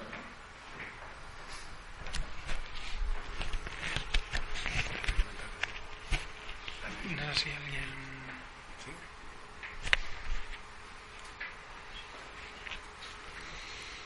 O sea, yo creo que con lo que comentaba Emanuel también, como que con lo que decía Roberto ahora, eh, hay que tener en cuenta que, que, la crisis está como empezando, ¿no? Es decir, que es ahora cuando empiezan a subir muchísimo los datos de familias que se han quedado sin ningún tipo de cobertura, ¿no? ya llegando a 1.700.000, 1.800.000. Es decir, que a la hora de analizar todo esto de la conflictividad, o sea, decir que es mucho lo que se está desmontando en un tiempo récord además. Eh, pero yo creo, por ejemplo, tenemos últimamente, ¿no? desde la manifestación de, de, funcionarios de antes de verano ya prácticamente, la manifestación de sanidad de ayer, la, incluso la manifestación de policías y de guardias civiles de antes de ayer, de repente como que estás viendo algo, algo, o sea, algo nuevo, ¿no? una sociedad movilizada. En, en el caso de la policía es un tema que habría que hilar todavía un poco más fino, pero por ejemplo ayer en la, la manifestación de sanidad es una manifestación es una manifestación brutal, ¿no? Es decir, no es una manifestación de izquierdas, no es una manifestación sindical, es una manifestación que no reivindica su puesto de trabajo, puesto allí por escrito, que no reivindica el que les hayan quitado salario, sino que hablan del cuidado del común, ¿no? Es decir, el lema este de no recortes las manos que te cuidan, eso es muy serio lo que se estaba reivindicando ayer, ¿no? Es decir, es como un salto que es imposible de entender si lo intentas analizar desde un punto de vista sindical, no entiendes nada. Si lo intentas, solo lo puedes entender en el contexto del, del 15M, ¿no? Un 15M que quizá esté en un momento un poco más de valle, pero que desde luego ha aprendido cosas que luego otros están reconvirtiendo. O sea que es verdad que la sensibilidad de lo que estamos hablando, para, yo creo para captarlo, eh, como que hay que hilar fino, esperar un poco de tiempo, como que está pasando algo que, que, no es evidente, ¿no? Que es eso, ¿no? Como cuando se hablaba, cuando empezó la crisis en el 2008, ¿no? Y, y a los dos años preguntabas a tu alrededor, ah, pues la crisis no se nota, nadie se ha quedado en paro, realmente no, no pasa nada, pues que no, ¿no? Y de repente al año siguiente, joder, de repente como que, ¿no? De los, de las, no decir que fue un periodo, un primer periodo en el que las cinco primer, cinco o seis millones primero de personas como más precarias se fueron a la calle y eso tuvo una realidad de la sociedad que no nos afectó. Yo, mis amigos no estaban en paro al segundo o tercer año de la crisis y decían, joder, pues que no se nota tanto, ¿no? Pero al cuarto, ¿no?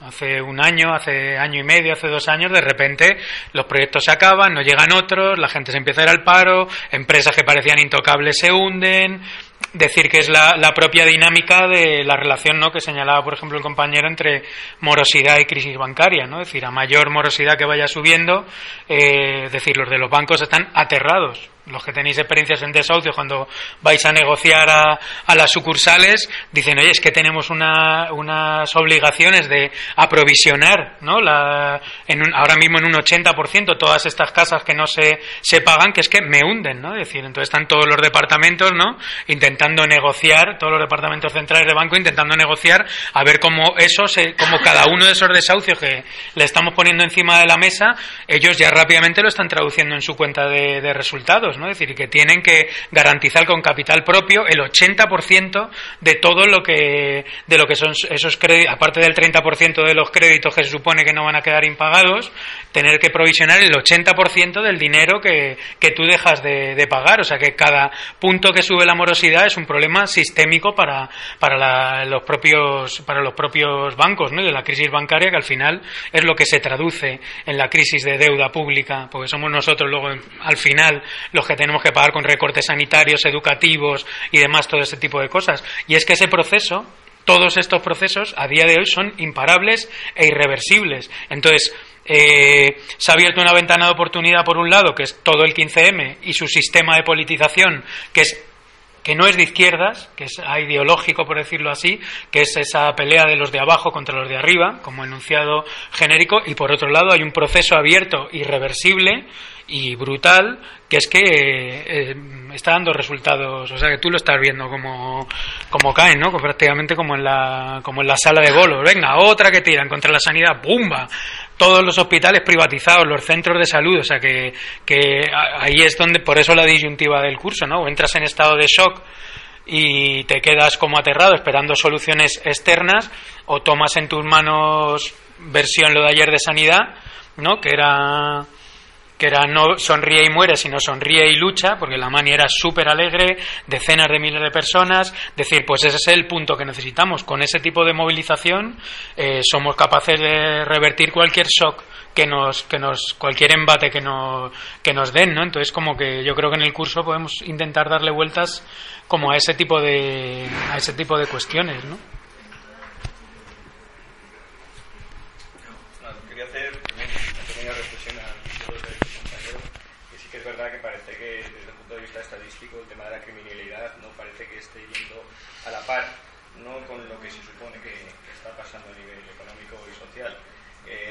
Nadie ha dado una explicación eh, científica de esto.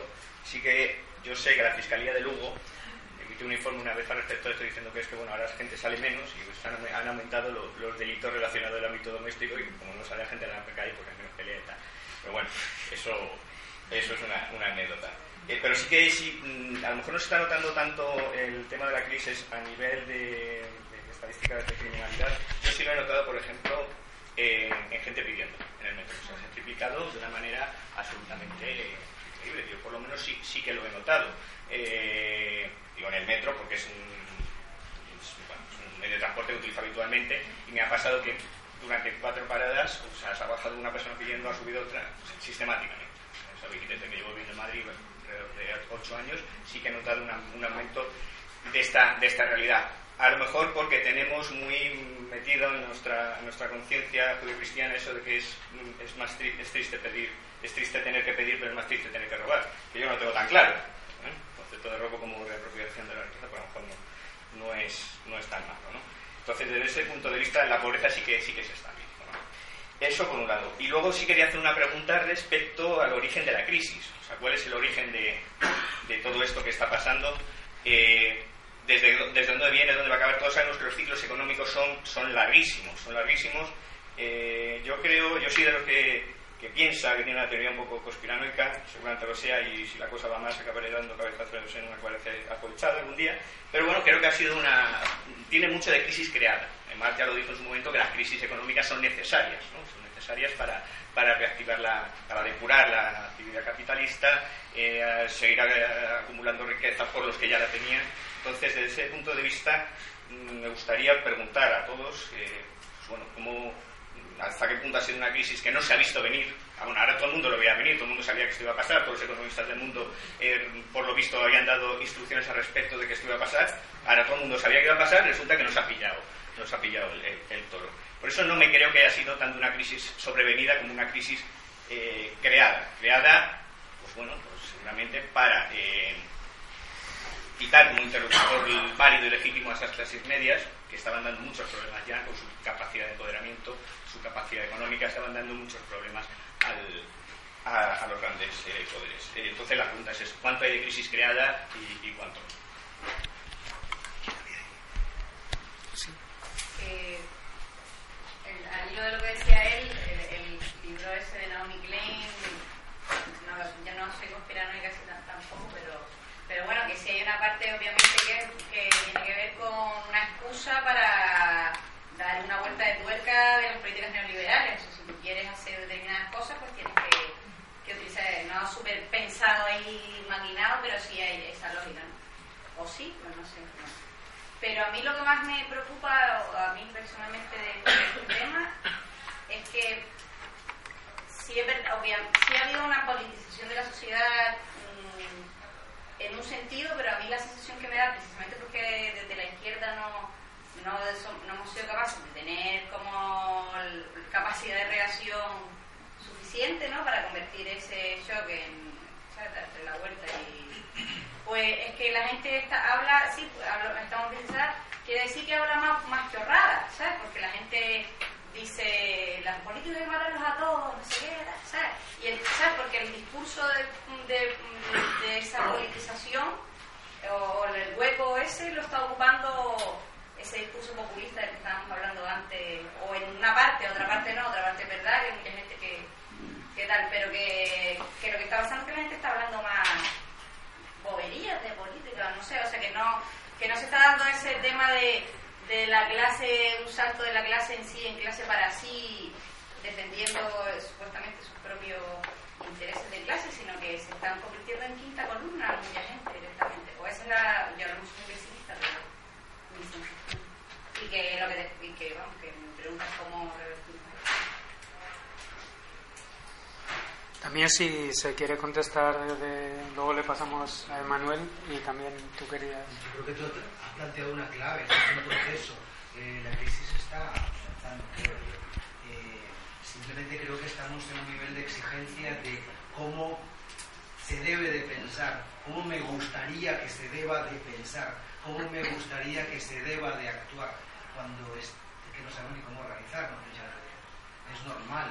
Luego la, la crisis está, hay gente que, que, está pasando muy mal, hay gente que no. Y eso tiene que ver con la amenaza de la progresivización. Esa tiene fin o nos, luego nos inventan que ha terminado para que vuelva a comenzar. Es una pregunta que, que ahí me flota, porque es como que si fuese una de las fórmulas del sistema. ¿no?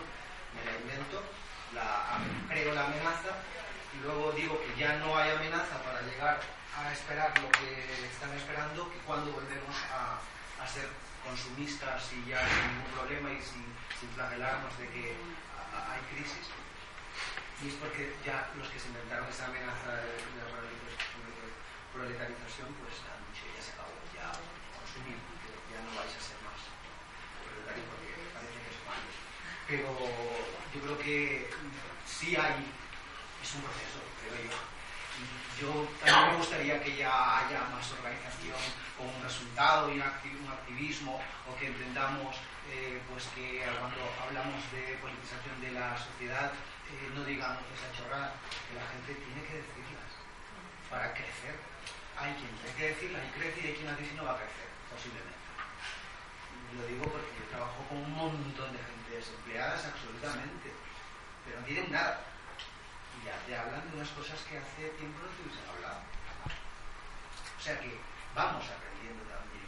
Creo que yo también he aprendido a definir cuál es ese, qué es esto. Y sigo preguntándomelo.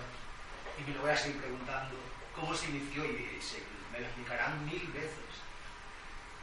Pero creo que también nosotros, todos los que estamos aquí, nos queda también, creo yo.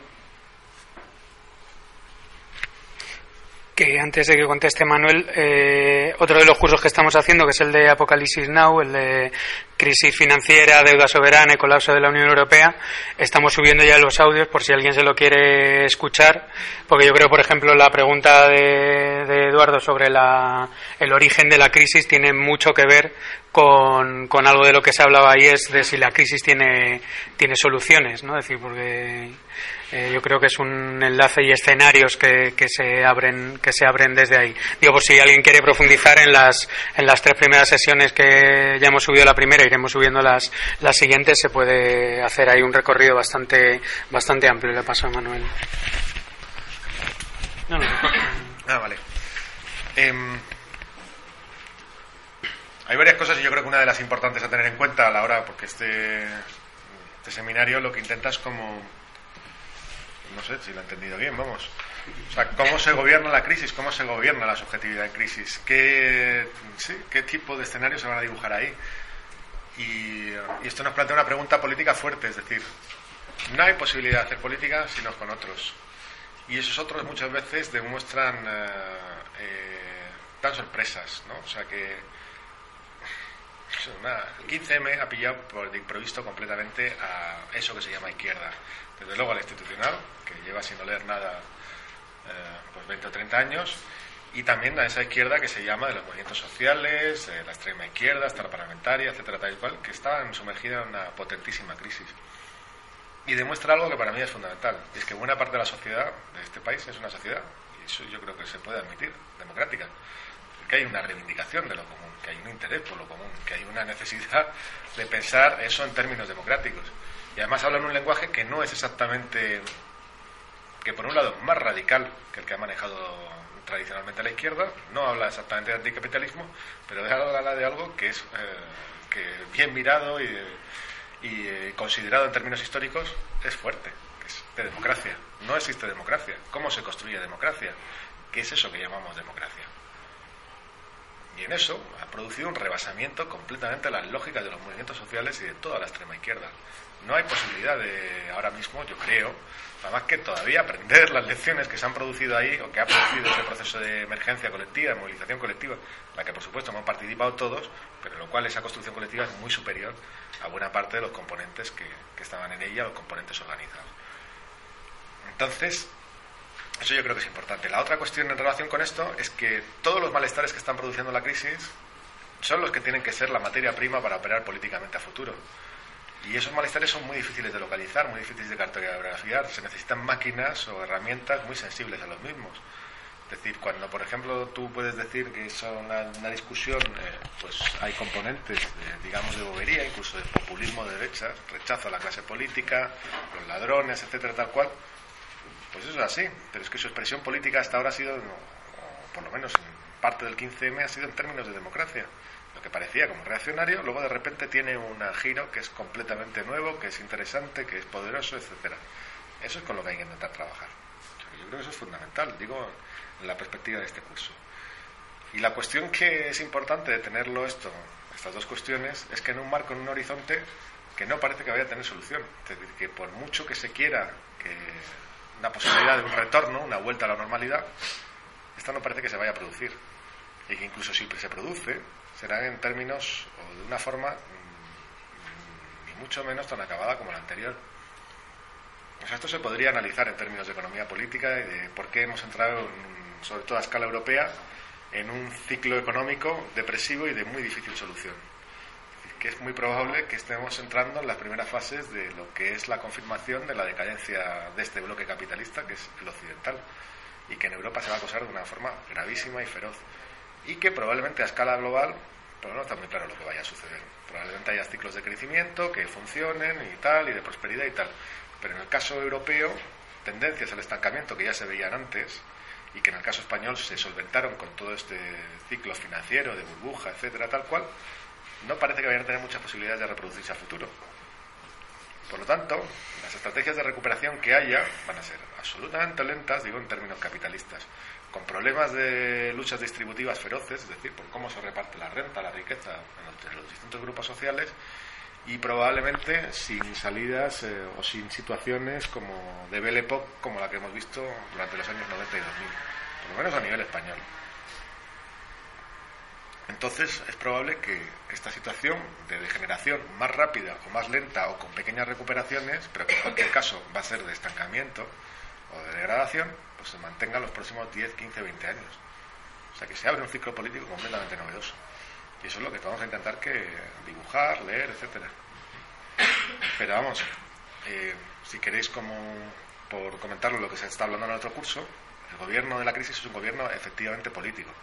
Es decir, que existe margen para políticas de redistribución de la riqueza, para políticas de desarrollo o de crecimiento económico en términos capitalistas, aunque relativamente modestas, pero que existen, pero que el problema es fundamentalmente político. Es decir, que hay unas oligarquías financieras que van a impedir eso, porque una parte de lo que son los intereses del capitalista colectivo europeo están concentradas en eso y se gobierna así la crisis y la crisis tiene precisamente esos efectos. Pero en cualquier caso, dentro del mapa del gran dibujo, ¿no? del mapa estructural, lo que es probable a futuro es o bien una recuperación muy suave, muy realmente de estancamiento, o bien una involución que se prolongue en el tiempo a futuro. Por lo tanto, una situación que no hay una vuelta a lo de atrás, no hay una vuelta a la normalidad, que no hay una vuelta a los eh, sea, a los años de espectacular acceso al consumo a través del crédito, a través de la burbuja inmobiliaria, etcétera.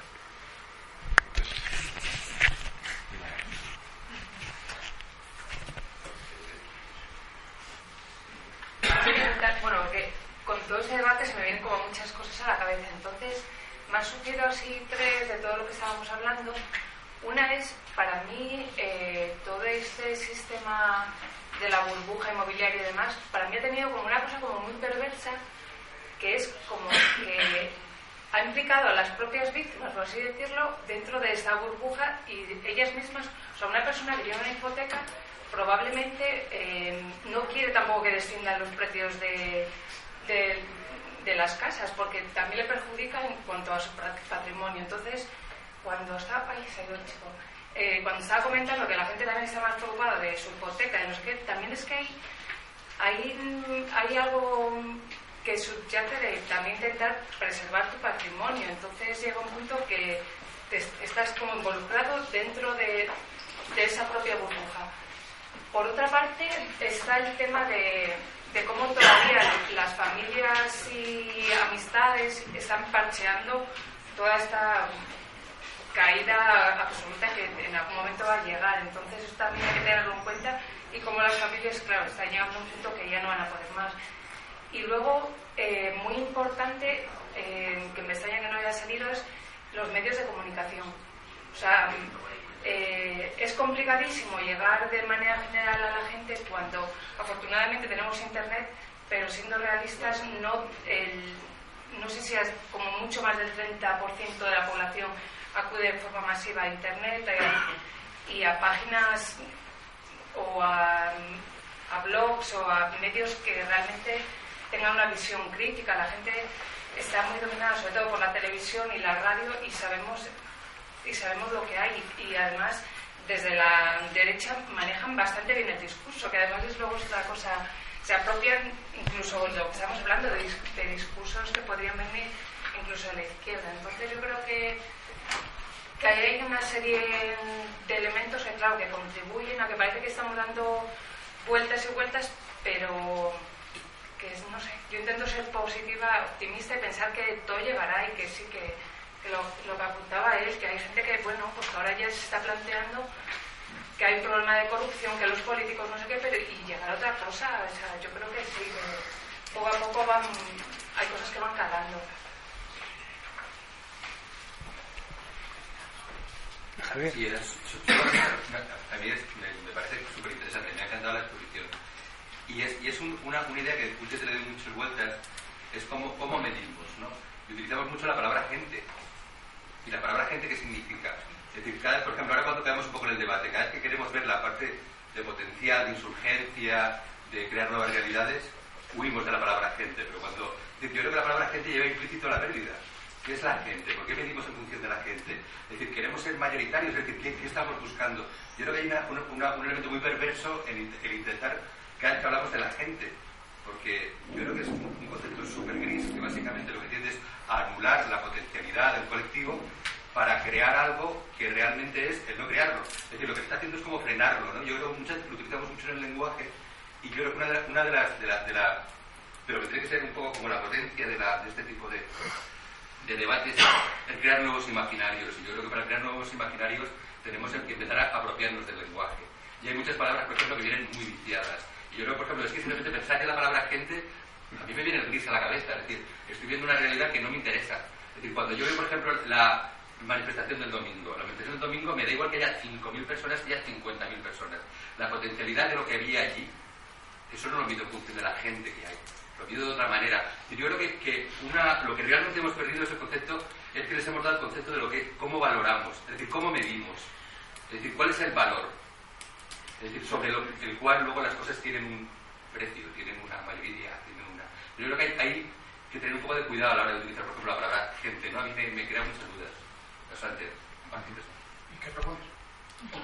Depende, de- lo que esté hablando, es decir, pero, pero utilizar, yo no, por ejemplo, cuando está, por ejemplo, cuando he intervenido, eh, a- a- hemos empezado, por ejemplo, a exponer que, que la mayoría de la gente, que la mayoría de la gente tal, entonces esa idea es, bueno, pero está pasando esto, pero está, cuando está pasando esto, no hablas de la gente.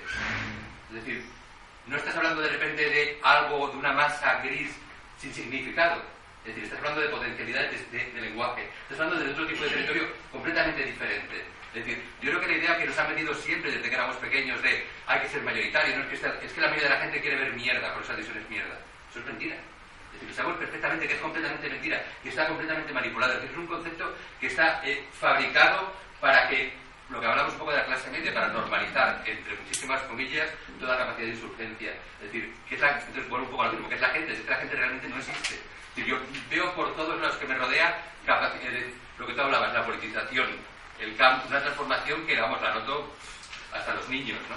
Pero la mayoría de la gente es que no sé lo que es, que no, es que tiene algún tipo de interés ese tipo de visión un poco como marketingiana de lo que es la realidad, ¿no? Y ahí yo enlazo un poco con, con, algo que me da un poco de miedo, que es lo del 99%. Es decir, que yo creo que eso a veces edulcora un poco la, la, la- potencia que tienen las cosas. Intenta, intenta llegar como a la gran mayoría. Yo creo que la gran mayoría como tal no existe, básicamente. como decías que propones, es una idea que tenía y ha comentado, la necesidad que debemos de pensar es crear nuevos conceptos, es la- darle vuelta lenguaje. Por eso me, la idea que ha planteado, que es uno de los talleres que hacemos en mi trabajo, es cómo crear nuevos conceptos. Los mismos antiguos no están sirviendo, ni a nosotros, a nosotras, no están sirviendo. Y vuelvo a la espera de que cuando va a venir otra vez lo que hemos vivido, porque son sobre los mismos conceptos de ese lenguaje. Yo creo que la reconceptualización de muchas cosas, el feminismo sí lo está haciendo, creo yo. Al que me trae una chica se va, especialista o chico, eh, lo está haciendo. Y eso es parte del taller. ¿Qué propones? Pues eso, por ejemplo. ¿De qué manera siempre atender al lenguaje? ¿Y cómo reconceptualizarlo? Estamos utilizando las mismas palabras. Izquierda, derecha, el, banco, eh, la- el sistema está en ese sentido. Por ejemplo, es un ejemplo. a lo que ha comentado, yo creo que también lo que traemos es que valoramos la cantidad y no la calidad. Eh, aquí lo que se valora es el número. Siempre, lo valoramos con el número. Parece que si dices un número, tiene más legitimidad. Entonces creo que también tenemos que empezar a valorar la calidad. A lo mejor lo importante de esa manifestación no es el número de gente, sino eh, el ánimo de la gente. Eh, la gente con la capacidad de decir de sí se puede, de que no tenía miedo, de que se va a comer el mundo. A lo mejor eso es mucho más importante que el número, que es la calidad. Entonces tenemos que empezar también a no centrarnos tanto en lo cuantitativo y más en lo cualitativo. Pues fíjate que a mí, estoy de acuerdo con que hay que reconceptualizar, pero me pareció un acierto el 15M, eh, el lema de Somos 99, porque dado que ya nos han, entre comillas, desunido como clase ese propietaria, lo que quieran, pero bueno, que ya no tenemos, uno es, uno es fijo, el otro es interino, el otro es laboral, el otro no, trabaja, ¿no? Entonces, como que me pareció, yo lo leí como un acierto, aunque comparto todo lo que dices de la gente, pero igual Sí, es que para mí, yo, yo lo siento, pero que no puedo utilizar clase obrera porque obreros así de mono azul no queda. No puedo utilizar clase trabajadora porque se dio el día de la huelga, los trabajadores fueron a trabajar y luego manifestarse, pero lo que estábamos haciendo el gamberro éramos los parados. Con lo cual clase trabajadora tampoco. Pueblo, yo qué sé, Ronco Varela pueblo y los católicos de la iglesia son Entonces, eh, hay un problema. Es decir, estoy de acuerdo, sí, gente que era muy gris, muy difuso. Rocos de testamento. Pero, pero un concepto. Y además el problema, porque ese debate lo vengo oyendo en según qué sectores de la izquierda, esa que estaba en crisis, la extrema, de que los viejos términos no valían para nada, el problema de estar reinventando permanentemente términos es que a la gente la vuelve loca también. Es decir, la gente, como yo, soy gente, eh, necesitamos unas mínimas certezas. Hay gente que necesita muchas más certezas y por eso sigue yendo a votar. Pero yo necesito unas mínimas. entonces es como decir, o buscamos un concepto que pueda unificar y que pueda sustituir, o más allá de que es decir, joder, está guay lo que dices y lo comparto, pero ¿luego qué? De todas maneras, habría que separar un poco entre eh, la capacidad del concepto, o sea, entre concepto analítico y concepto que genere identidad. O sea, como, concepto analítico, gente una mierda, ¿sabes? No sirve para nada porque ¿qué, es la gente? ¿Cómo dividimos la gente? ¿Qué significa ser gente? Pero a lo mejor como concepto que genere eh, eso, eh, identidad entre unos y otros, que permita, pues a lo mejor no ser gente, pero eso sí, 99% precario, es un concepto que, aunque no tenga la capacidad, que quizás sea que con el lenguaje hay que jugar, está claro, porque de economía no sé todo el rato, pero, pero quizás eso, que la diferencia está ahí, que, que hay gente donde el fallo sobre todo es como ¿No será que nos buscando Esperar que había una palabra pedida aquí. No, no, no, nada, simplemente que me haya, me haya, me haya llamado la atención eso de que, eh, de que no existe la clase obrera. Yo debo ser, ser mayor y por tanto pues sigo utilizando algunos parámetros Me llama la atención, a veces cuando paso por algún barrio que frecuento de, de, gente muy modesta, me encuentro esa subjetividad de que son clases medias, me dicen, yo soy de clases trabajadoras. Trabajadores aquel que pone su trabajo al servicio de la pluralidad capital. Este es parado o no estés parado, somos trabajadores. Si no entendemos que somos trabajadores, malamente no hay que inventarse. Por eso, muchas personas, el 15M nos llama enormemente la atención en todos los sentidos, en sus enormes riquezas, en sus grandísimas contradicciones, cuando nos encontramos en un momento de lo que se llama crisis y que no es crisis, yo creo que es una esta enorme estafa de la, del porque lo que estamos es en un cambio de modelo enorme. ¿Qué crisis va a haber cuando la economía productiva es mil veces inferior a la economía financiera? ¿De qué crisis estamos hablando? ¿Y de qué crisis se está hablando cuando de repente es la primera vez que yo sepa, y no soy un experto en historia y mucho menos en la economía, en que el poder financiero no tiene un solo, un solo opositor? No hay nada enfrente, no hay ningún polo de compensación que está diciendo si no vamos a llegar a una implosión, si, no se va a cargar el capitalismo, si después de tanto intentando generaciones y generaciones y generaciones de Zaramata como yo y como otros, se lo van a cargar ellos mismos. No hay ahora, entonces a mí me parece una exposición muy clara la que ha hecho, la que ha él. Lo único que, lo único que probablemente me haya faltado es un contexto un poquito más grande que seguramente está en ese curso de Apocalipsis que estáis dando. Es que todo eso que está sucediendo está sucediendo en un marco, mucho más amplio. Es que el poder financiero, que ahora lo que manda es la política y el poder financiero. Entonces, claro que hay que ser trabajadora, y claro que a buena parte de ser trabajadora a uno le desconcierta y le enamora y le sugiere y le desconcierta. Entonces hay 15M donde la gente se reúne gente para reivindicar, para hacer que hacer una revolución para volver a ser burgueses.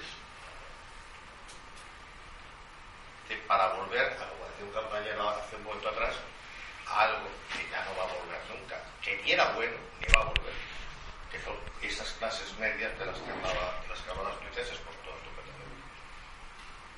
Sí, a mí es que eh, ahora pero tan, tan destructivo por parte de, por arriba, lo que son los poderes financieros, eh, lo que son las corporaciones transnacionales financieras, los grandes bancos, etcétera, que realmente la, la capacidad de generar una alianza social pues puede abarcar prácticamente a toda la sociedad, o sea, a todo el conjunto social, pequeño empresariado, eh, eh, profesionales de distinto tipo, desde luego pues eh, eh, en principio pues todos los sectores migrantes, etcétera, tal cual.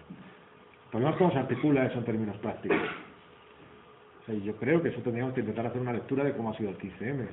O sea, el 15M ha tenido una forma de organización que ha sido fundamentalmente la red, que tenga las asambleas. Y en la red, el sujeto 15M es- son chicos y chicas normalmente nacidos en los 70-80 con estudios universitarios. Eso es básicamente el 15M. Sectores precisamente desplazados de eso, lo que podríamos llamar lo que era el elemento fuerte de la clase media, que es la capacidad de tener un proyecto futuro. Es decir, que te podías planificar. Incluso hasta hace nada, pues tú decías, voy a tener una pequeña oportunidad de tener una carrera profesional, de tener un acceso al consumo, de tener un rango de experiencias determinados, viajar, de ligues, experiencias de distinto tipo, ¿no? más o menos tal, ¿no?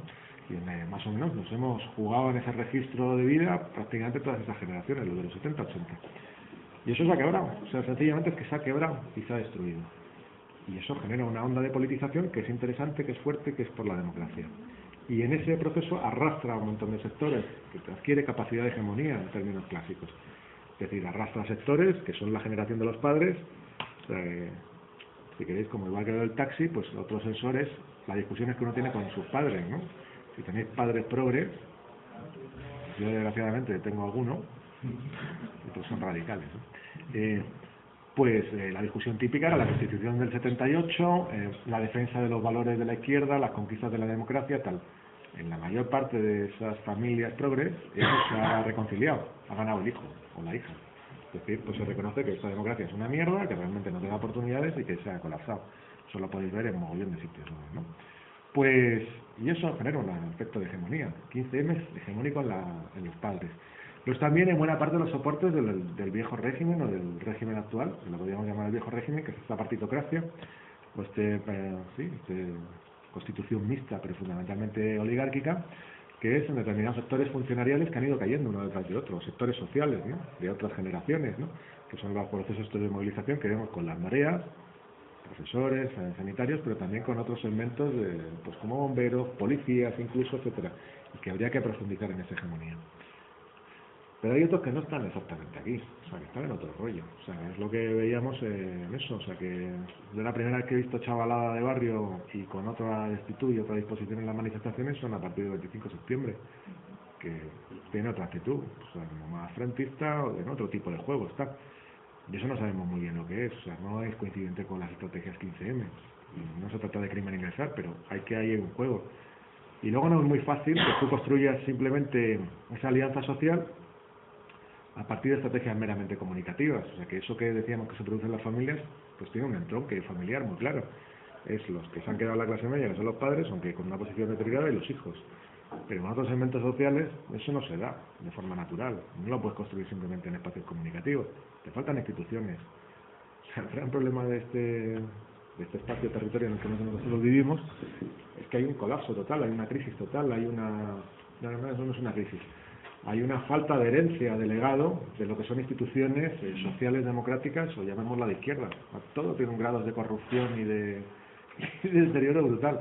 Los sindicatos son sindicatos, pues lo que dice Esperanza Aguirre, que es nuestra crítica desde hace tiempo, deliberados. Los partidos son partidos de notables y de cuadros turnistas y de gente que más o menos está así. No hay prácticamente espacios de extrema izquierda relativamente organizados. No hay nada. O sea, por eso sale movimientos también como el 15M y triunfan rápidamente. Pero a la hora de articular esos, espacios de alianza, pues tendría que ser, tendría que tener algún tipo de, consolidación, de expresión, de manifestación de orden institucional. Es decir, pues el 15M va a los barrios. ¿Y qué significa eso? Porque va a algún sitio. No va a hablar con los chavales que están en la calle. No sé, o va a la periferia, a las discotecas, a la fábrica, donde sea, pues yo qué sé. Y eso no es fácil de articular. Porque no existe esa densidad social que eso permita que, por lo menos en un caso como Madrid, eso, eso cuaje. Eso yo creo que es un problema, es un reto a futuro porque seguramente las estrategias de gobierno a futuro jueguen con eso, jueguen con determinados miedos sociales. O sea que probablemente la tesis esta que defendíamos en el libro aquel, en el 2007, no tenga mucha validez ahora, pero que desde luego si la crisis se sigue profundizando va a haber expresiones un poco monstruosas de lo que sucede en estos lugares y eso se va a aprovechar en términos mediáticos y se va a articular de otra manera, eso con toda seguridad. O sea, que va a haber una crisis de seguridad ciudadana, que va a haber una, va a haber una política de criminalización feroces, que eso a partir de ahí se van a intentar jugar consensos eh, de distinto tipo, eso es seguro. ¿Y cómo se va a desbaratar eso? Simplemente a través de una posición, vamos a llamarla buenista, pues no será suficiente. Tendrá que articularse a través de formas de expresión política que verdaderamente hagan efectiva esa alianza. Y eso está por... No sé si ese problema vamos a ser capaces de solventar. De todas maneras, este complejo, este complejo del, del son gente con, no sé, a lo mejor, no quiero que lo, no quiero que tú lo así, pero que a veces parece que no, que hay gente con estudios y no sé qué tal. Yo digo, pero estos son los hijos de los obreros que, lo, le, que fueron a la universidad pública y que, y que precisamente la, los mecanismos de movilidad social ascendente son antirrevolucionarios, ¿no? Porque esa creencia tal, y bueno, y ahora se han dado cuenta que es una mentira, pero ellos siguen, o sea, se han dado cuenta que pertenecen a, a, a lo que pertenecen, ¿no? Entonces, que, que yo no tengo ningún trabajo, mi, padre y mi madre son unos camareros, ¿sabes? Y no tengo ningún... O sea, que no, que quizás eso... No hay... No hay mala conciencia, lo que te digo. ¿eh? Yo soy de clase media seis o siete generaciones para atrás. No me importa nada, me, no, sé, no sé esa la cuestión. Pero o sea, poco representativo No, no, lo, lo, que, lo que vengo a decir es que es un problema político. O sea, por decirlo en términos de la gente, yo voy a decir la multitud, para preguntarte. Eh, que ese problema de cómo se componen heterogéneos en términos políticos, de cómo se compone una democracia que verdaderamente haga participar a todos los elementos sociales, pues eso no deja de ser un problema que no es simplemente comunicativo, que no es denunciación, que es un problema que es práctico, político y también afectivo, y que eso está por construir. O sea, si tú no coincides con nada, con determinados segmentos sociales, no coinciden ni tus formas de vida, ni tus círculos sociales, ni, ni tus redes familiares, ni, ni tus intereses en muchas cosas, pues tienes muchos problemas a la hora de componerte con ellos. O sea, por ejemplo, cuando se compone la clase obrera famosa, lo que se dice en sí para sí, que no es nunca muy bueno, pues los estudios, los trabajos estos, pues, por ejemplo, de, de algunos historiadores, que son los que sofistican el análisis de clase bastante fuerte, por ejemplo, Ike Thompson, decía que la clase obrera no era la clase obrera, o sea, son las clases obreras, son multitud de posiciones laborales que de repente se encuentran en un terreno común que es de orden político, que es de orden subjetivo, que es de orden social, cultural, y eso es lo que da lugar a lo que llamamos la clase obrera que se compone como un sujeto político, pero en principio son posiciones completamente heterogéneas y siempre los procesos políticos son así. O sea, no se compone un sujeto político a través de que vengan unas condiciones objetivas dadas. tiene que haber un terreno subjetivo, cultural, un terreno social, un terreno de amistad, un terreno práctico que es donde se compone eso. Y eso no está, no, no está dado. No está dado, está dado en determinados lugares. La red permite, por ejemplo, eso. El hecho de que las redes hayan servido tanto pues eh, primero es expresión de que hay una miseria institucional, nada de lo que llamamos izquierda funciona, no hay unos espacios de encuentro para los eh, pues para estas generaciones y sin embargo en las redes que se usan como mecanismo de comunicación de socialidad pues permite que ahí se componga, que ese común, en cuanto se pone a trabajar políticamente, se componga también en términos efectivos. Y que además genere arrastres generacionales. Pero eso no es la, el 99%, es otra cosa. Que bueno, como la idea no era tener todos los debates en el primer día, sino dejar algo para dejar algo para las siguientes las siguientes sesiones, eh, un poco intentaremos retomar en la siguiente algunas de estas de estas ideas. Sobre todo, yo creo que lo que más nos puede interesar es eh, esa idea de, de cómo captar lo imprevisible, ¿no? Pues precisamente no solo se analiza lo que uno hace, sino que el problema en gran medida es algo que le pasa a la izquierda, es que sabe lo que van a hacer los demás constantemente y, es, y piensa que todo el mundo es eh, previsible. Eh, desde ese punto de vista no se podría haber entendido, por ejemplo, el nacimiento de Anonymous, que viene de un blog donde se cuelgan fotos de ponis o fotos de pastelitos o demás, y de un foro de, de 4chan precisamente sale todo el movimiento de Anonymous, una de las mayores organizaciones, una de las mayores no organizaciones eh, activistas revolucionarias de, del planeta, o por ejemplo, en esa imprevisibilidad se generan estas alianzas de, de clase que veremos, alianzas imposibles de, entre clases eh, para un mismo foco político que genera el, los movimientos neoconservadores, por ejemplo, ¿no? que hacen que, que víctima y verdugo, por decirlo de manera muy grosa, eh, participen de una misma, de un mismo sentido y un mismo calado político. ¿no? Entonces, bueno, eso lo veremos el próximo día y esta cuestión de Anonymous eh, va a empezar en diciembre un curso que se llama Radical Community Manager. Ahí hemos colgado un montón de un montón de textos y en concreto hay uno cortito que cuenta varias historias que se llama Politizaciones en el ciberespacio, que Traficantes sacaremos un libro que trata alguna de esas cosas y muchas más, porque es de la misma lo coordina la misma persona, Margarita Padilla, y donde ahí se analizan esto que se denominan alianzas e interpretaciones monstruosas de, de, la, de la realidad, donde se trabajan como este tipo de, de politizaciones desde lo imprevisible. ¿no? Entonces, bueno, nos vemos ya la semana que viene y así ocupamos el, el miércoles, miércoles, miércoles, miércoles y el último día viernes, donde, bueno, haremos la sesión, la traga final. Y muchas gracias por.